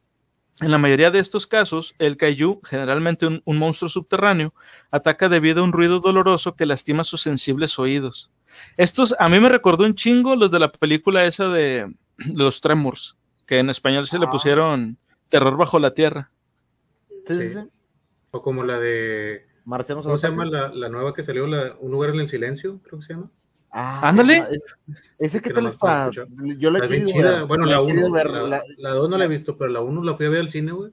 Y como en sí, en toda la película casi no hablan, o sea, silencio pues se da cuenta que tú estás en el cine, güey, y escuchas las palomitas del que estaba comiendo allá, o sea, se oye así, tú O sea, te pone como que en ese, en ese mood de, de estar calladito, güey, la película. Se, escucha, se escucha en el fondo como si estuvieran aplaudiendo y tú, espérate, te se acaba la película. sí, güey. Bueno, se acaba, sí. espérate, pero sí. Sí, esa película está muy chida y pues sí, según por la descripción que Wes Parker nos está haciendo aquí de los Kaiju, esos monstruos también entrarían en la en, en categoría ¿Qué serían? Yo creo que serían una este, de categoría, serían de categoría entre uno y dos, o sea, cualquiera de esos dos, porque las armas convencionales los, lastiman, pero eso, esos, eh, eh, esa forma de que tienen de atacar, o sea, de que con sonidos y sonidos bien leves, güey, te escuchan a un chingo de kilómetros. De hecho, eso, como dice Paul, eso es lo que hace la película aterradora que está todo en silencio y hasta te pone nervioso a ti que, que en la película alguien haga un ruidito, güey que tú hagas ruido y oh. vale que eso. No, pues de hecho el otro que decía Murphy, el de el T-Rex, que en Jurassic Park explican que, o sea, te escuchaba, pero no te veía, una cosa así, ¿no? Con la luz. Pero si te escuchaba, te atacaba el T-Rex, o te olía, ¿no? Creo que también. Es, es, buena, es buena opción, digo, ahí ¿qué, ¿qué tanto puedes hacer? Simplemente quedarte callado, aislarte. ¿Qué pasa con los que te pueden oler? Sí, pues es que está cabrón, güey. Está como la de Jurassic World, ¿Se, acuerdan cuando se escapó el, el Indominus, Rex? Bueno, el, el Indominus. Sí, que, el protagonista, este Chris Pratt, se pone abajo de una camioneta y se llena de gasolina, ¿no? Para que no lo huela el, el Indominus. Ah, sí. Porque, está cabrón, o sea, si te huelen, valiste queso. Otra sería también este con, pues, digo, por ahí debe de haber algún, algún montoncillo de, de, de caca de kaiju también te puedes cubrir en eso. Va a ser algo bien nasty, pero pues es una forma de sobrevivir. Mato, sobrevives. Dice, eh, dice aquí Antonio Aguirre, hacerte bolita y no aventarte un gas porque vales medri. Sí, me, imagino, me, imagino por lo de hacerte bolita de que, ¿qué pasa si te hace, si te ataca un cayú? Me hago bolita. Y si te sigue atacando, sigo bolita. De esos de Malcolm en del medio. Como Dewey. no, pero es que imagínate, güey, si hay pedos que los hueles que se los echan desde no sé dónde, güey. Imagínate un cayú gigante, güey. Güey, valiste que eso si te echas un pedillo ahí. No, pues, concéntralo, no, concéntralo para que esté mortal, para que no, hombre, este está muerto, larre, Este es un perro muerto, güey. Este güey se murió. Simón. Me hace daño, güey. Me va a hacer daño, güey. Le, le sale la lagrimea al cayú, le calma. Ándale. Dice, Antonio, yo no me pondría excremento porque viene otro más grande. Mm, puede ser, puede ser, pero, o sea, que llames otro Kaiju, que por el olor fuerte ah. llegar a llamar otro Kaiju, o así lo entiendo yo, Antonio, Este, puede ser, pero realmente como es un desecho, ellos no, lo van, no le van a pelar ni te van a hacer caso. Además de que siendo un, desecho de ellos, ellos lo ignoran totalmente. Ahora, la bronca es que tal si es un cayú gatito y te va a querer enterrar, güey. ah, güey. que, le que le haga como los perritos que hace popis y luego le hace las patitas y allá valiste queso, güey. Si no te moriste con la popis, te moriste con lo que te aventó así de pinches tierras gigantes, pum, pum.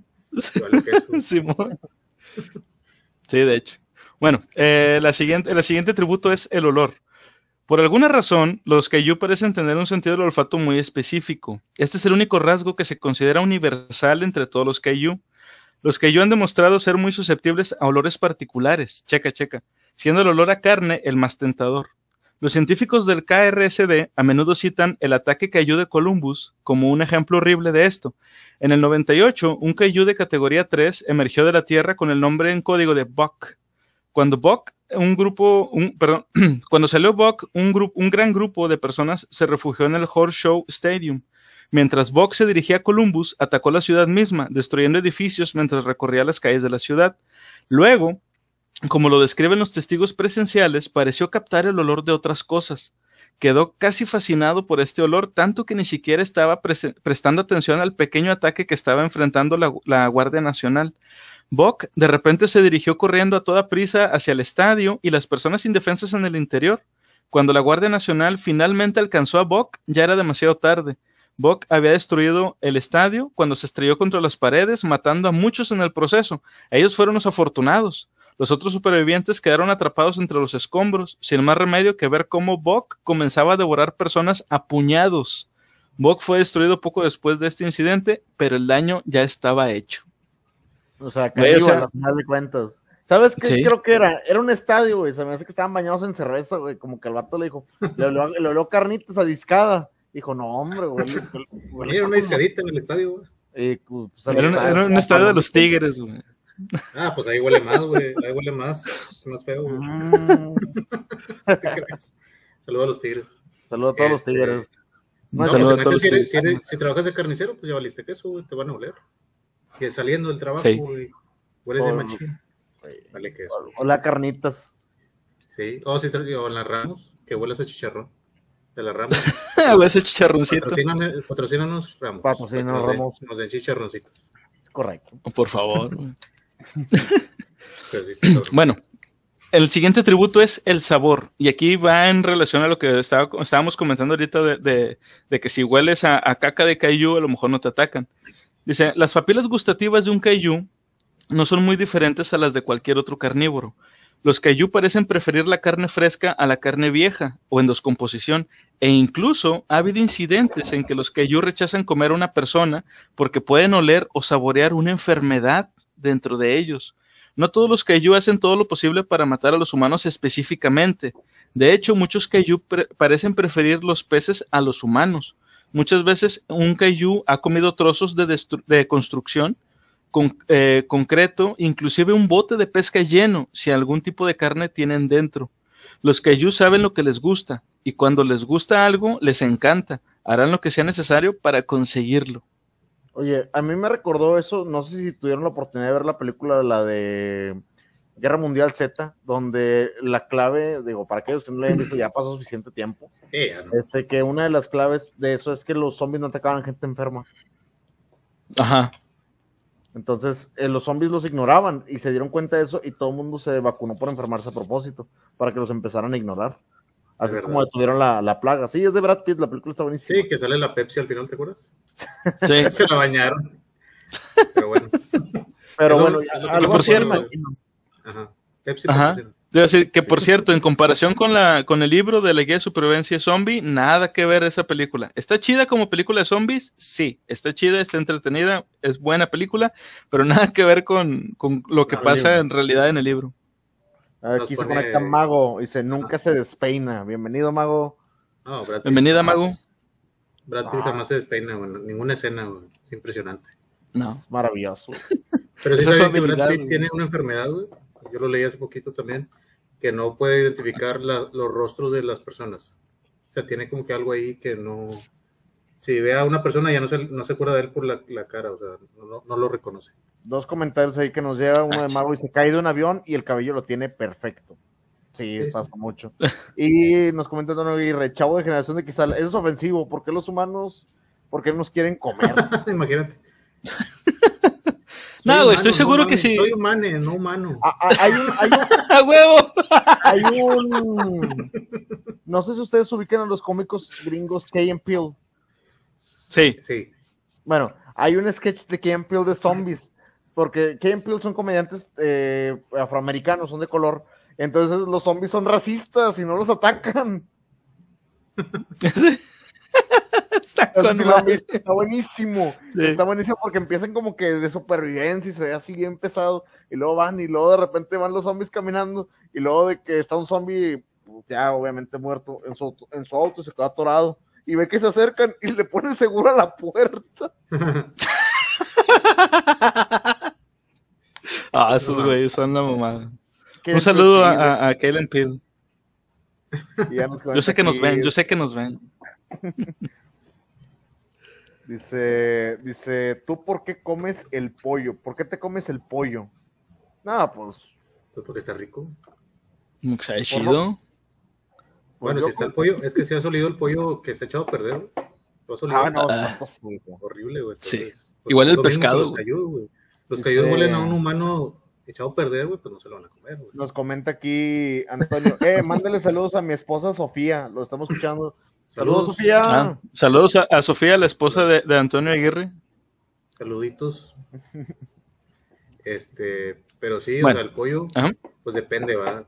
Porque hay, hay pollos muy sabrosos. El Kentucky es muy sabroso, güey. Nada más que te hace daño, güey. El Kentucky. Chido, güey. A veces he comido Kentucky, güey, me, me da diarrea, güey porque no sé, güey. ¿Tú no quieres que nos patrocine Kentucky, güey? No, Nada. pollo, no, loco, pollo loco. sí. pollo loco. Un pollo loco, otro pollo loco y ya. y el día de mañana. hasta con jingle y todo. Oye, el día de mañana nos llegan acá cajas de totopos y salsas ahí para. Ya para... güey. Oye, yo he pedido por Uber Eats a veces la bañan, güey, te, echan, dos salsitas, güey, tres salsitas nada más, güey. Mira, también, también hay que ser sinceros, por nosotros nos la bañamos. ¿Has visto la gente que compra medio pollo y se lleva 10 totopos y 10 bolsas de salsa que trae, güey? Es más totopo y salsa que nada, Pues es que para llenar, güey, pinche pollo está bien caro ya, güey. Pinche, me acuerdo que valía 100 pesos un pollo, güey. Ya vale como 220, una cosa así, un pollo nada más. A la chinga. Mejor compramos uno y lo hacemos acá en el asador, güey. Sí, señor. Está muy caro. Bueno, el siguiente atributo es, es el, tacto. Dice, no se sabe mucho sobre los Kaiju y su sentido del tacto. Sienten dolor como cualquier otro ser, pero su impresionante tamaño y durabilidad es lo que los protege de ataques que de otro modo serían dolorosos. A menudo, esta es la razón por la que un Kaiju puede ser atacado por un aluvión de balas y parecer como eh, y parecer poco más que molesto. Para el Kaiju es como ser picado por una abeja ha habido casos en que las especies de cayú dependen en gran medida de su sentido del tacto para navegar por el área. Se cree que estos cayú detectan las vibraciones eh, de, la zona y usan un tipo de sonar para, para mapearla. Los cayú con este rasgo no han aparecido con frecuencia, pero cuando se usa este rasgo combinado con su sonar, no hay ningún lugar dentro de un radio de una milla que esté a salvo de un cayú. Esto sería particularmente peligroso para la gente que se, que se esconda, por decir, en los en un búnker, que no es más que una caja de metal, güey. O sea, imagínate que el, el va a estar escarbando hasta que dé con, el búnker. Y sería como comida enlatada, güey. Sí, o sea, los cayús que estén ciegos, güey, no chingan, güey, como sea. Es que es impresionante, güey. Sí, con sus otras habilidades. Sí, es como Daredevil, como... ¿Qué más? O sea, hay un chingo de así que usan como el sonar, ¿no? No sé si vieron la de Daredevil, que esto veía así. O sea, yo creo que sí ven, pero de otra forma, o sea. Como que siente las vibraciones, tal vez, como que no sea tanto como que un sonar, a lo mejor siente las vibraciones y ubicando está todo. Dice, mañana las facturas de las tiendas. Sí, sí, ya, me lo imagino. Fíjate, hay, hay, un personaje Ah, hay un personaje de una caricatura que está muy, muy chida y si no la han visto, se la recomiendo bastante. Yo me tardé mucho en verla y hay un personaje que tiene esta habilidad. La caricatura es la de Avatar, eh, la leyenda de Ang. Hay un personaje que se llama Toph, que ella eh, podía controlar la... Ajá, que podía controlar la tierra. Entonces, ella, mm, como estaba ciega, lo que hacía es que con el pie, o sea, siempre andaba descalza y golpeaba el, suelo, o sea, dejaba, dejaba caer el pie y las vibraciones que, hacía, ella podía ver cómo era la, la, cómo estaba la tierra. Entonces podía ver si había cosas debajo, si había bolsas de aire, si había construcciones, si había hoyos. Entonces, este, estos Kaiju podrían hacer algo parecido. mapear. Eso es lo que me mapear a través de las vibraciones de la Tierra. Ahí lo ideal sería, sería reventarlos desde el aire. No, no puede ser otra cosa. Que no vean de dónde viene el ataque, vaya. Con helicópteros. Sí. Sí. Aviones, lo que sea. Lo que deje, lo que deje, lo que, bueno. lo que deje el gobierno. lo que deje el gobierno. sí, huevo. Bueno, eh, el siguiente atributo es la descomposición. Y esto también es algo bien importante que pocas veces se menciona en, películas, que es la muerte de un kaiju es algo muy complicado. Cuando una criatura muere, su cuerpo generalmente se queda inmóvil, se vacía de cualquier líquido o desperdicio, y eso es todo. Cuando un kaiju muere, es un problema de salud. Estas criaturas vacían todo tipo de fluidos extraños que hay en sus cuerpos, su bilis, su sangre e incluso desechos de, que, que esparcen por toda el área, a veces dañando estructuras en el proceso. El KRSD suele, eh, suele ser uno de los primeros en escena en recoger los, los desechos de los kaiju, pero no siempre. Algunas personas y pequeñas organizaciones creen que los kaiju son dioses y que comer un pedazo de ellos otorgará poderes sobrehumanos a una persona. Por favor, no seas de estas personas. Los ellos son criaturas radioactivas. Aunque, son, aunque no los entendemos completamente, entendemos que comer un trozo de ellos no es diferente a comer desechos tóxicos. Lo único estupendo que una persona puede esperar conseguir al comerse un kaiju es un supercáncer. Afortunadamente para todos los que están cerca, por lo general, no ha habido efectos de radiación a largo plazo en ningún área cercana a la muerte de un kaiju. En ocasiones los kaiju llegan a implosionar, liberando su bilis, fluidos y trozos de cuerpo por toda el área circundante. Las explosiones pueden ser fatales para aquellos cercanos al kaiju sin protección.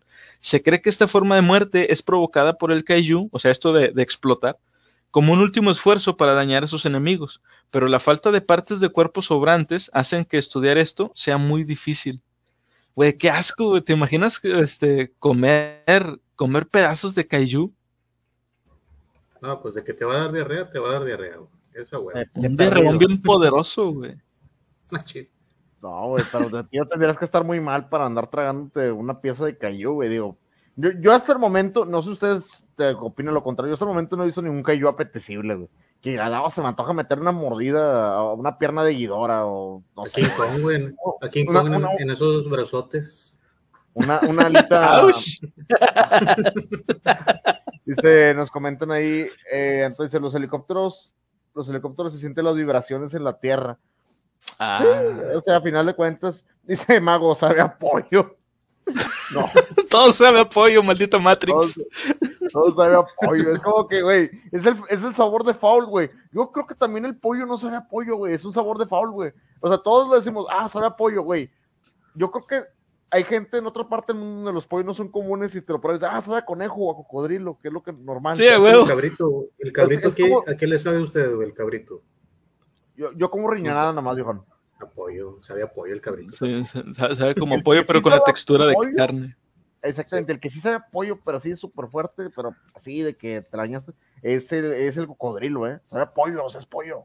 Sí, dicen que el cocodrilo sabe Sabe apoyo con la textura del pescado. Ese sí lo, lo, he visto, no lo he probado, pero he visto videos donde lo cocinan y te dicen no te pierdes de nada porque es carísimo carísimo y no te pierdes de nada. De hecho, toda la gente que ya hace ese tipo de videos, de hecho, estaba viendo uno reciente de, de Oscar de la capital. Saludos, Oscar, que nos estás viendo ahí. Este, y Oscar hace eso, dice, oye, ¿sabes qué? Yo compro una, una pechuga o una pieza de cocodrilo y jamás lo recomendaría porque es pollo. O sea, prácticamente esto no tiene ningún sentido de comprarlo. Y mucha gente que lo hace tiene esa sensación. Ahora, ¿Ustedes han visto un cayú que se antojara una mordida? Que ah, se, ve rico, unas, unas alitas o algo. O sea, a lo mejor si es un pulpo o un camarón gigante. Mete que rico, güey. hace sushi. Pues sí, como el pulpo que se comió, como el pulpo que se comió Kong. Oye, ese estaría bien, pues es un pulpo nada más que más grandote. Sí, es que depende. Hay una escena, no sé si te recuerden, en Dragon Ball, en, la saga de Z, cuando eh, Gohan estaba sobreviviendo solo, que le corta la corda a un dinosaurio y que la hace como rebanadas. Sí. Algo así. Algo así. A mí sí se me tocaba. Es que la cola del, del, dinosaurio de ese se veía muy bien, porque estamos hablando de algo natural, pero como estaba comentando ahorita Conan, los cayús no, no tienen carne, es, radiactivo, güey, o sea, es, es algo... Sí, obviamente te hace daño pero se te antoja. Es algo dañino, sí. Ahora, sí. Ahora, hay, hay, una, en la película de Pacific Rim, no sé si recuerdan, que había un, una especie de, mercado negro donde, este, cuando acababan con algún kaiju, luego, luego llegaban unos güeyes a rapiñar y se robaban partes de los, de los kaiju, o sea, de lo que quedaba, y lo vendían como afrodisiaco, güey. ¿No, ¿No se acuerdan? Sí, sí me acuerdo. Que según esto, con esto vas a hacerle el amor a tu esposa por Mato. días y la chingada.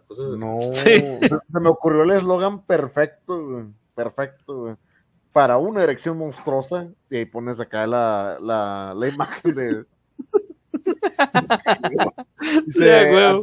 aquí en Monterrey todo lo echamos al asador con tortillas de harina y queso. Ay, se acaba de ganar un bloqueo. ¿Cómo que de harina, viejo? No. Sí, de maíz, porque me da, me da No, a ver, ¿dónde el van para esto? No te quedas No, de que harina está harina, también, pero a, la gente de nuestra edad, digo, de cierta edad que tenemos aquí, que somos unos jovenzuelos, ya la harina nos hace mucho daño, viejo. Sí, no, sí. Si no, con todo gusto, viejo. A mí me encantan los, me encantaban, yo me acuerdo que me encantaban los tortillas de harina, porque tengo mucho tiempo que los como, con mantequilla o con aguacatito y así nada más tranquilos, pero ahorita ya. Con frijolitos. Con, frijolitos, recién hechecitos, pero ahorita pues ya por la edad uno no puede consumir eso. Disculpe, pero qué rico, pero no. Ya, ya está un poco difícil, sí. Bueno.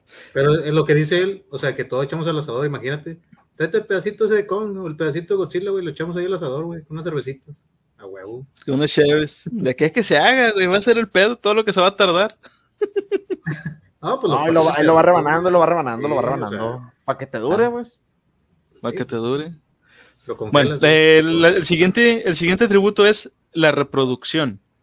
El KRSD solo ha podido capturar un puñado de cayús para examinarlos. De estos, especímenes, ninguno de ellos es más grande que un categoría 2. La diversidad de estos cayú ha hecho que estudiarlos sea muy difícil. Los científicos solo pueden hacer algunas suposiciones cuando se trata de su reproducción. Aunque los cayú en cautiverio tienen órganos reproductivos, nunca los hemos visto reproducirse. La única vez que dos cayú similares de diferentes géneros fueron colocados en el mismo recinto, inmediatamente se atacaron hasta que uno se comió al otro. Este acto de agresión sorprendió a los científicos, ya que el estado de ánimo del Kaiju cambió de pasivo a violento tan pronto como el otro se introdujo en su confinamiento. Si bien parece que los Kaiju tienen la capacidad de reproducirse, parece que les falta el deseo. Debido a esto, los científicos han considerado la posibilidad de la reproducción, perdón, la reproducción asexual, aunque hasta ahora ninguno de los que cayó en cautiverio ha demostrado este rasgo, aún, eh, aún, es una posibilidad. O sea, no se ha demostrado que lo puedan, este, que lo, que lo puedan hacer, o sea, la reproducción asexual, pero pues es, la única posibilidad que quedaría. ¿De qué otra forma se podrán reproducir? Pues, eh, mitosis, güey. mitosis. mitosis. es. Eh, es la reproducción de manera sexual dividiendo las células como los, los, ¿te acuerdas? De hecho, ahorita que hablamos de los, de los gremlins y los critters, los gremlins eran por mitosis. Se mojaban y prendían parte de, y era mitosis, güey. Y es un de categoría 4 por alta reproducción, güey.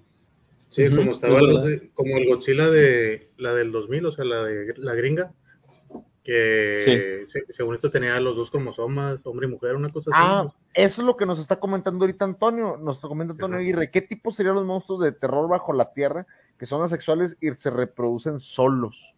Pues esos. Ah, bueno, pero creo que... Son los tremors, ¿no? O sea, los de los tremors, sí. Es que en español le pusieron terror bajo la tierra.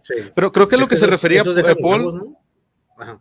Sí, ponían, ponían como huevos o como larvas. Creo que, lo que a lo que te referías, Paul, digo, si es que entendí bien, eh, por ejemplo, la, en Godzilla de, de la de Estados Unidos, la película horrible esa que sacaron, Ajá. Eh, Godzilla cuando, cuando llega a Nueva York ya estaba preñada. O sea, no, no tuvo que tener relaciones con otro de su especie, sino que la propia, la propia metamorfosis que había, que, que la, la, transformó, la propia mutación, hizo que este, creciera ya con la, este, ¿cómo se dice?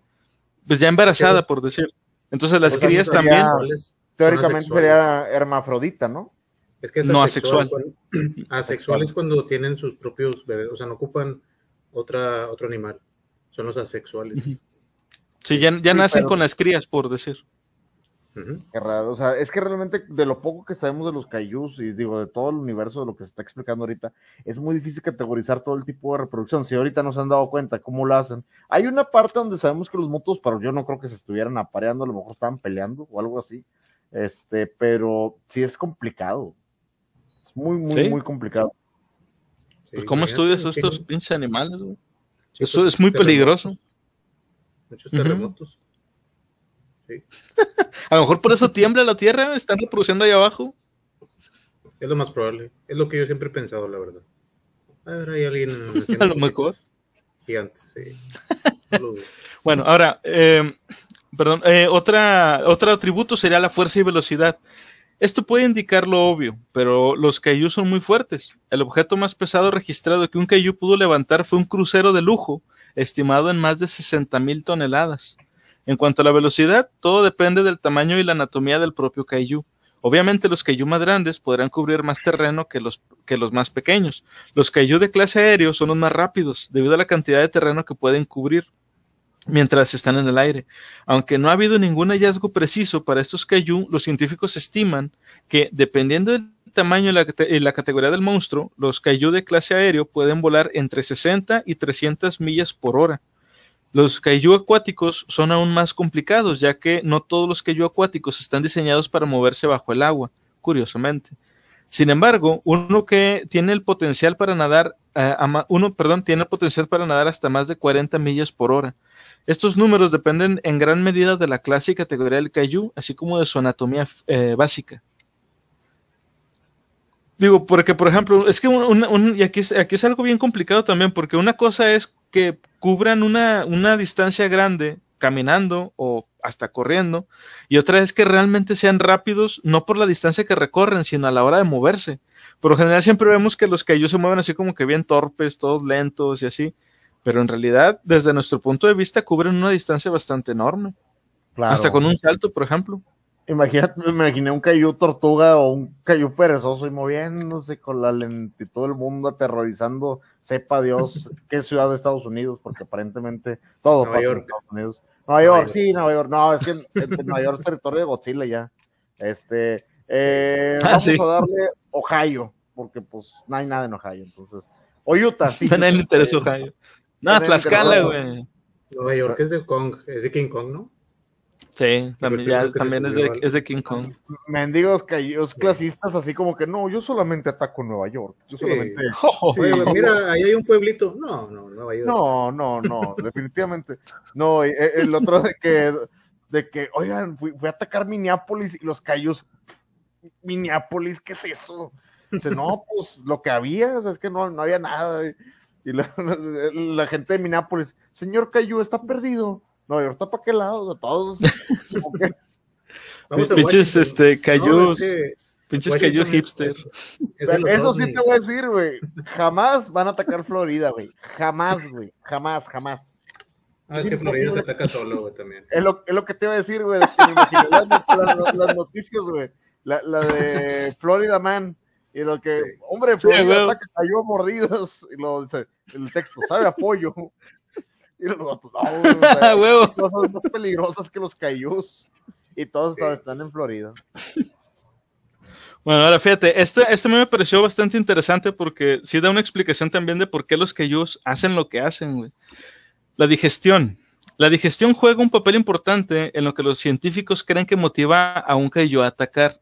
En pocas palabras, se cree que los ataques de los Kaiju contra la humanidad están motivados por la necesidad del alimento.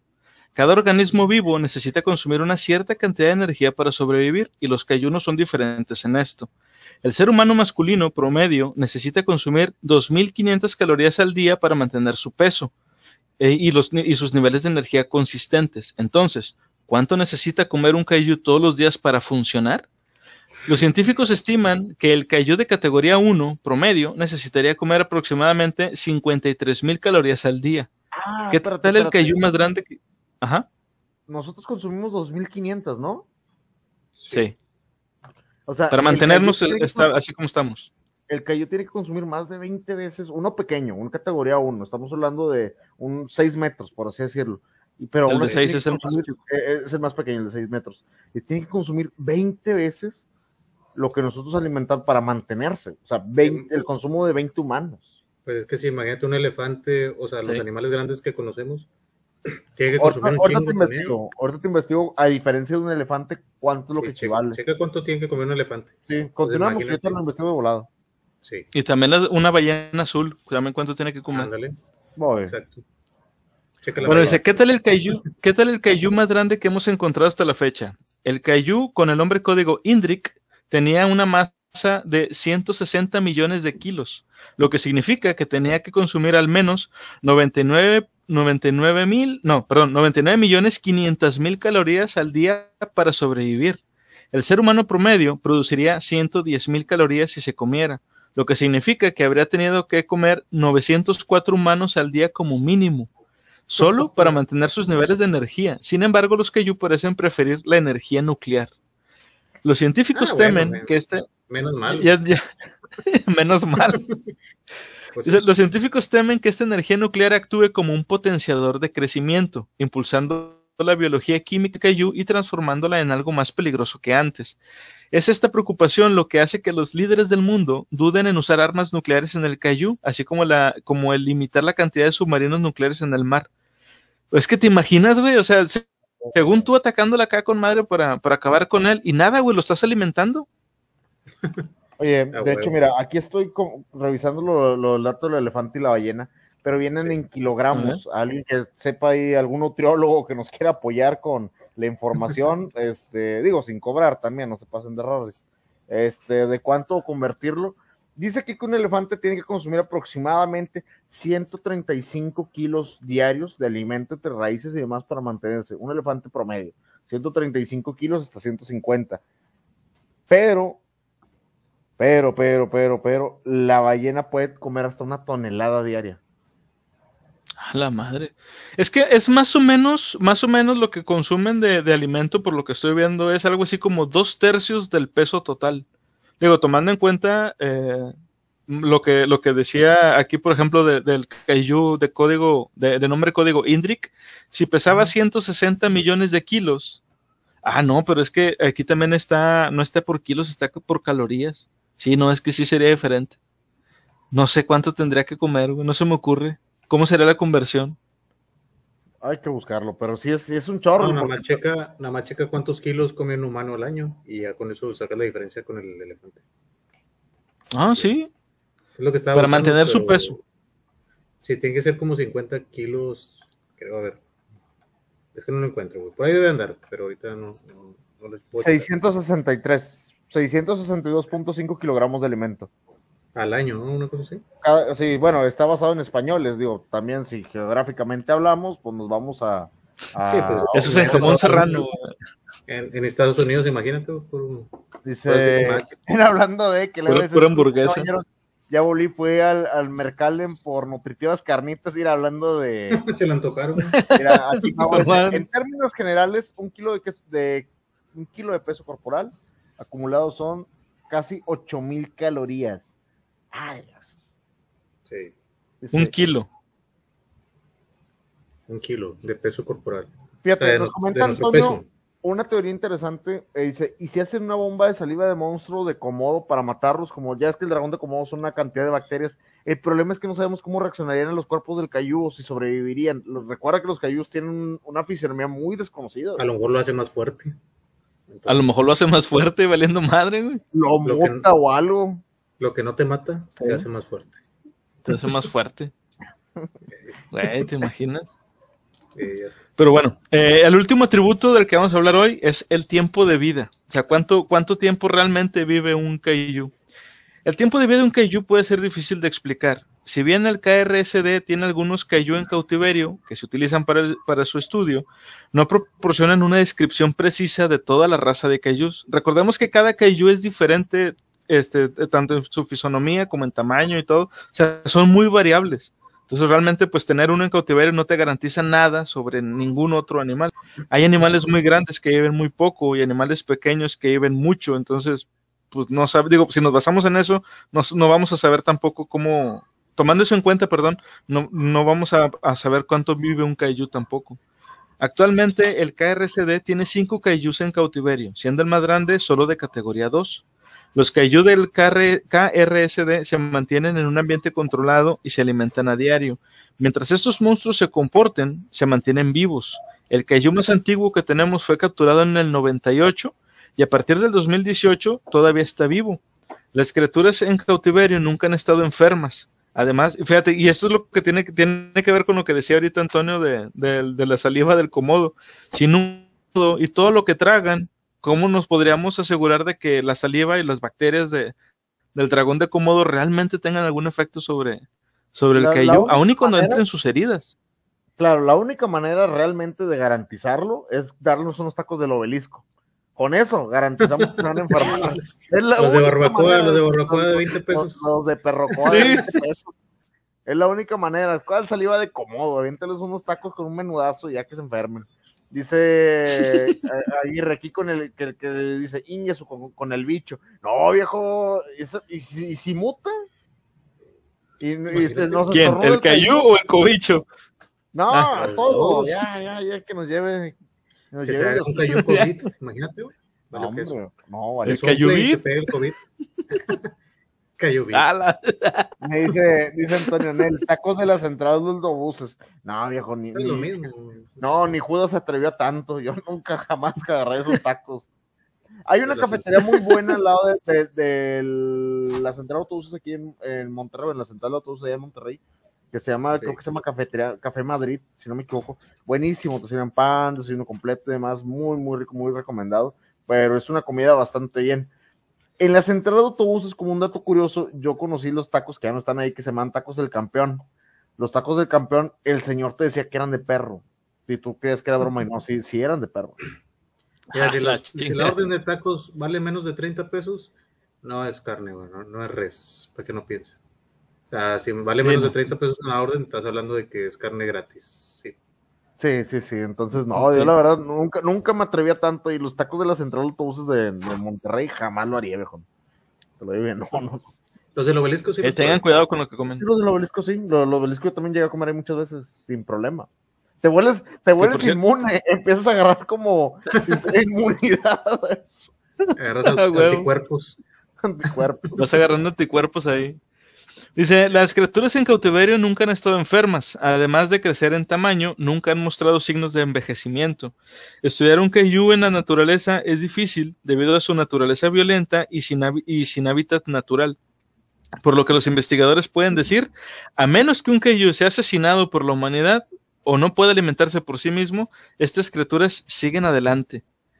Yo me imagino eh, tomando, tomando eh, por ejemplo, o basándonos en cómo ha, ha, funcionado, por ejemplo, Godzilla, yo creo que son como las tortugas, güey.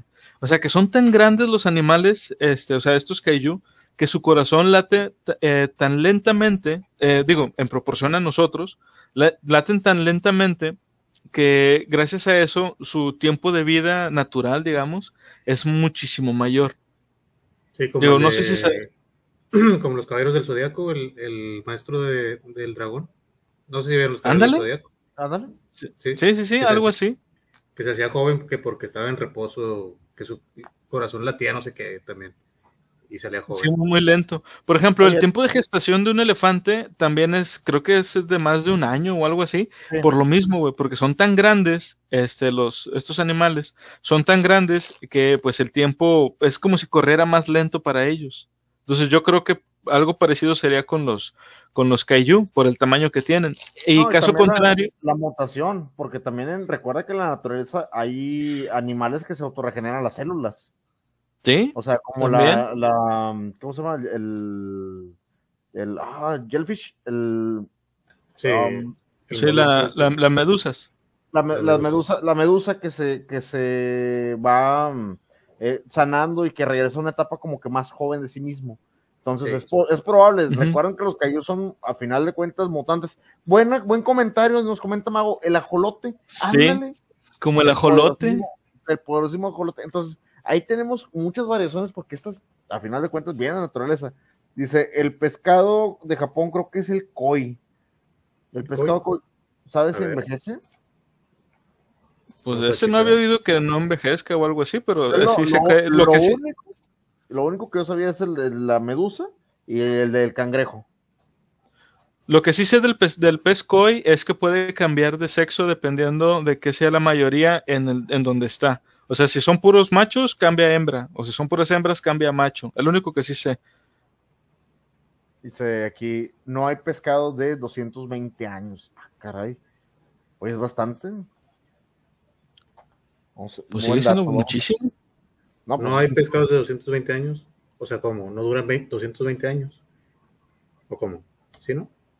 Es, que dice que su teclado falla. Yo creo que quiso poner que sí ah, hay. Los de aquí, según el sistema, bueno, según aquí San, Google, que dice que el promedio de vida del COI es de 25 a 35 años.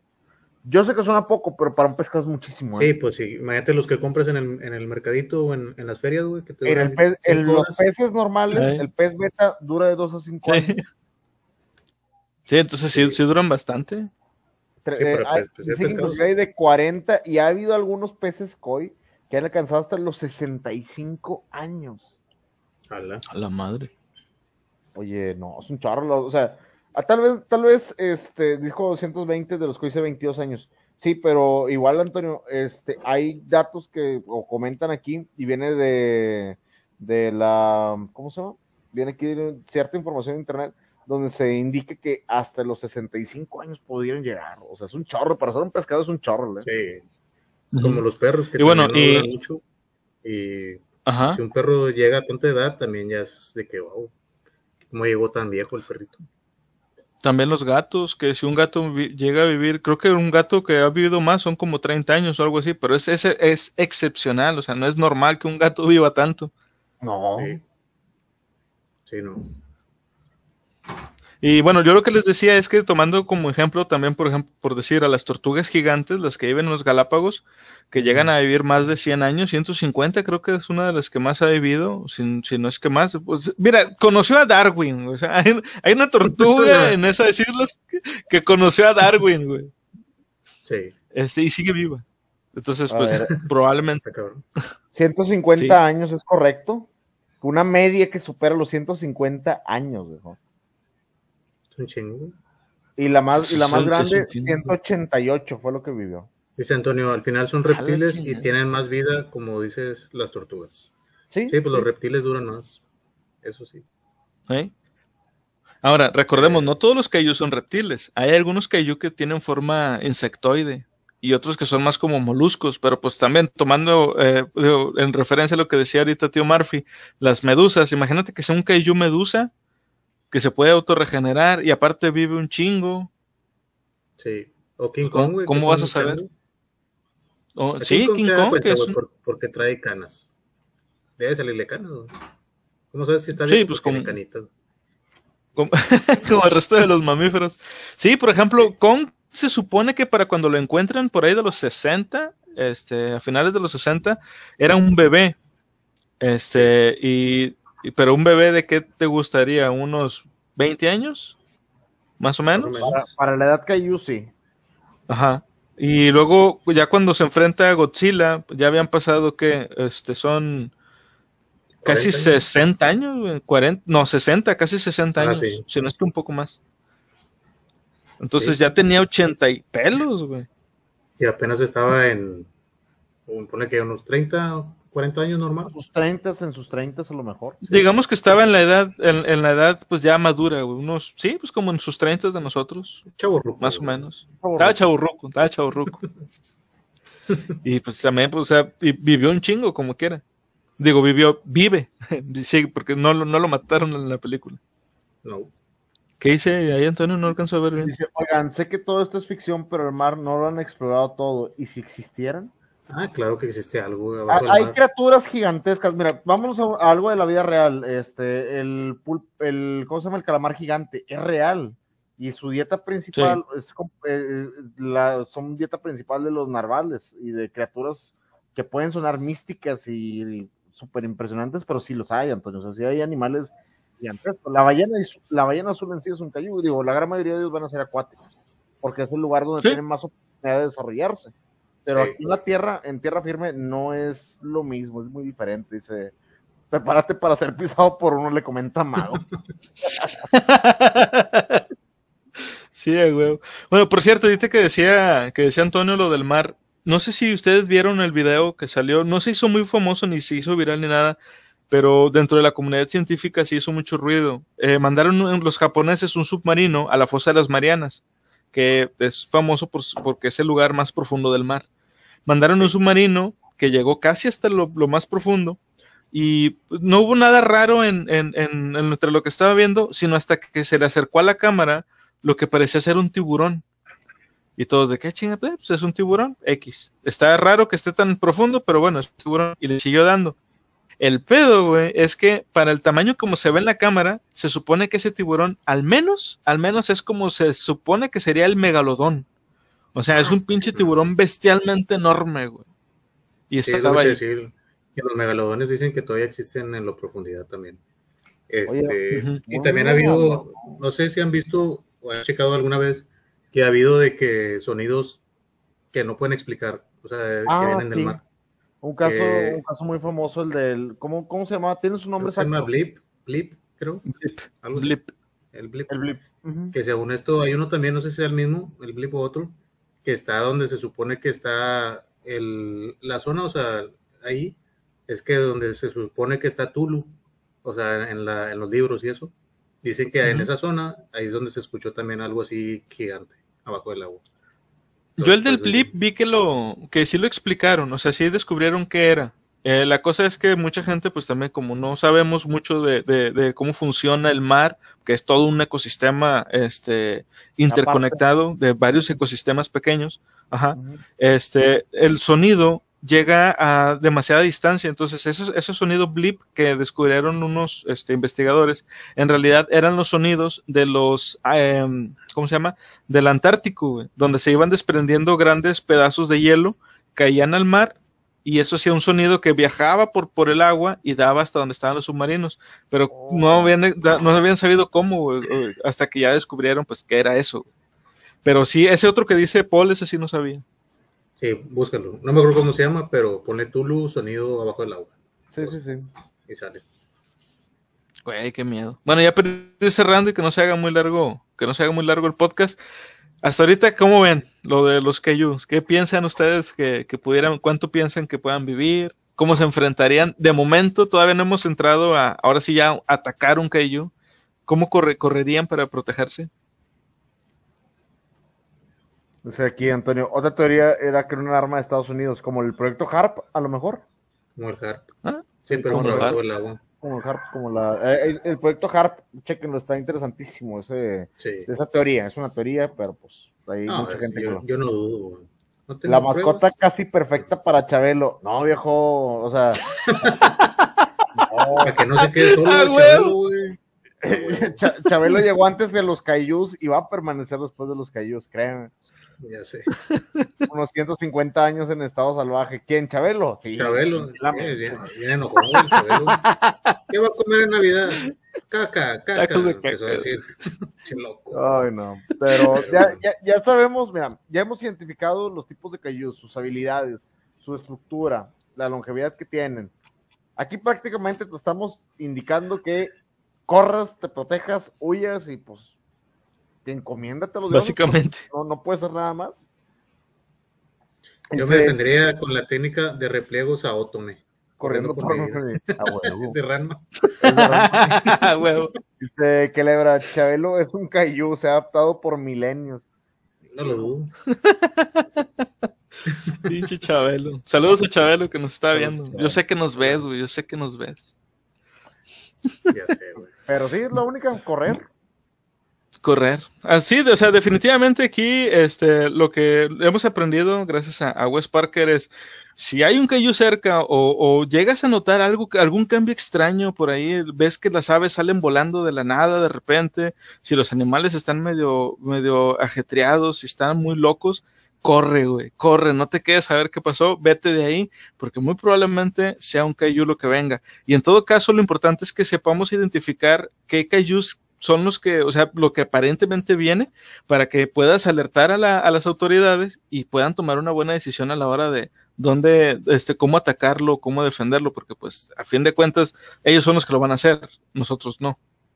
Dice, dice Antonio Aguirre, las ratas, corre con las ratas, o sea, sigue a, las, a los animalitos. sí, güey. Sí, puede ser. corre, Como les o Forrest, el que sea, pero corre. O, como Forrest. Bueno, ¿algún, alguna, ¿algún pensamiento final? ¿Algo para, para cerrar? No, pues estamos, o sea, ya nos asustaste, güey. Ahora quiero saber cómo defenderme, o sea, yo, quiero saber los tips que veremos en el próximo. Este, porque ya, pues ya nos asustaste, ahora falta que nos digas cómo hacerle, güey, también. ya tenemos bien identificada la amenaza. Dice, ya valió las autoridades, mandas un reporte y llegan a las cuatro horas. no. La policía aquí va. Hashtag Latinoamérica. Sí, hashtag, Definitivamente. No, pero yo creo que ya tenía un sistema automatizado.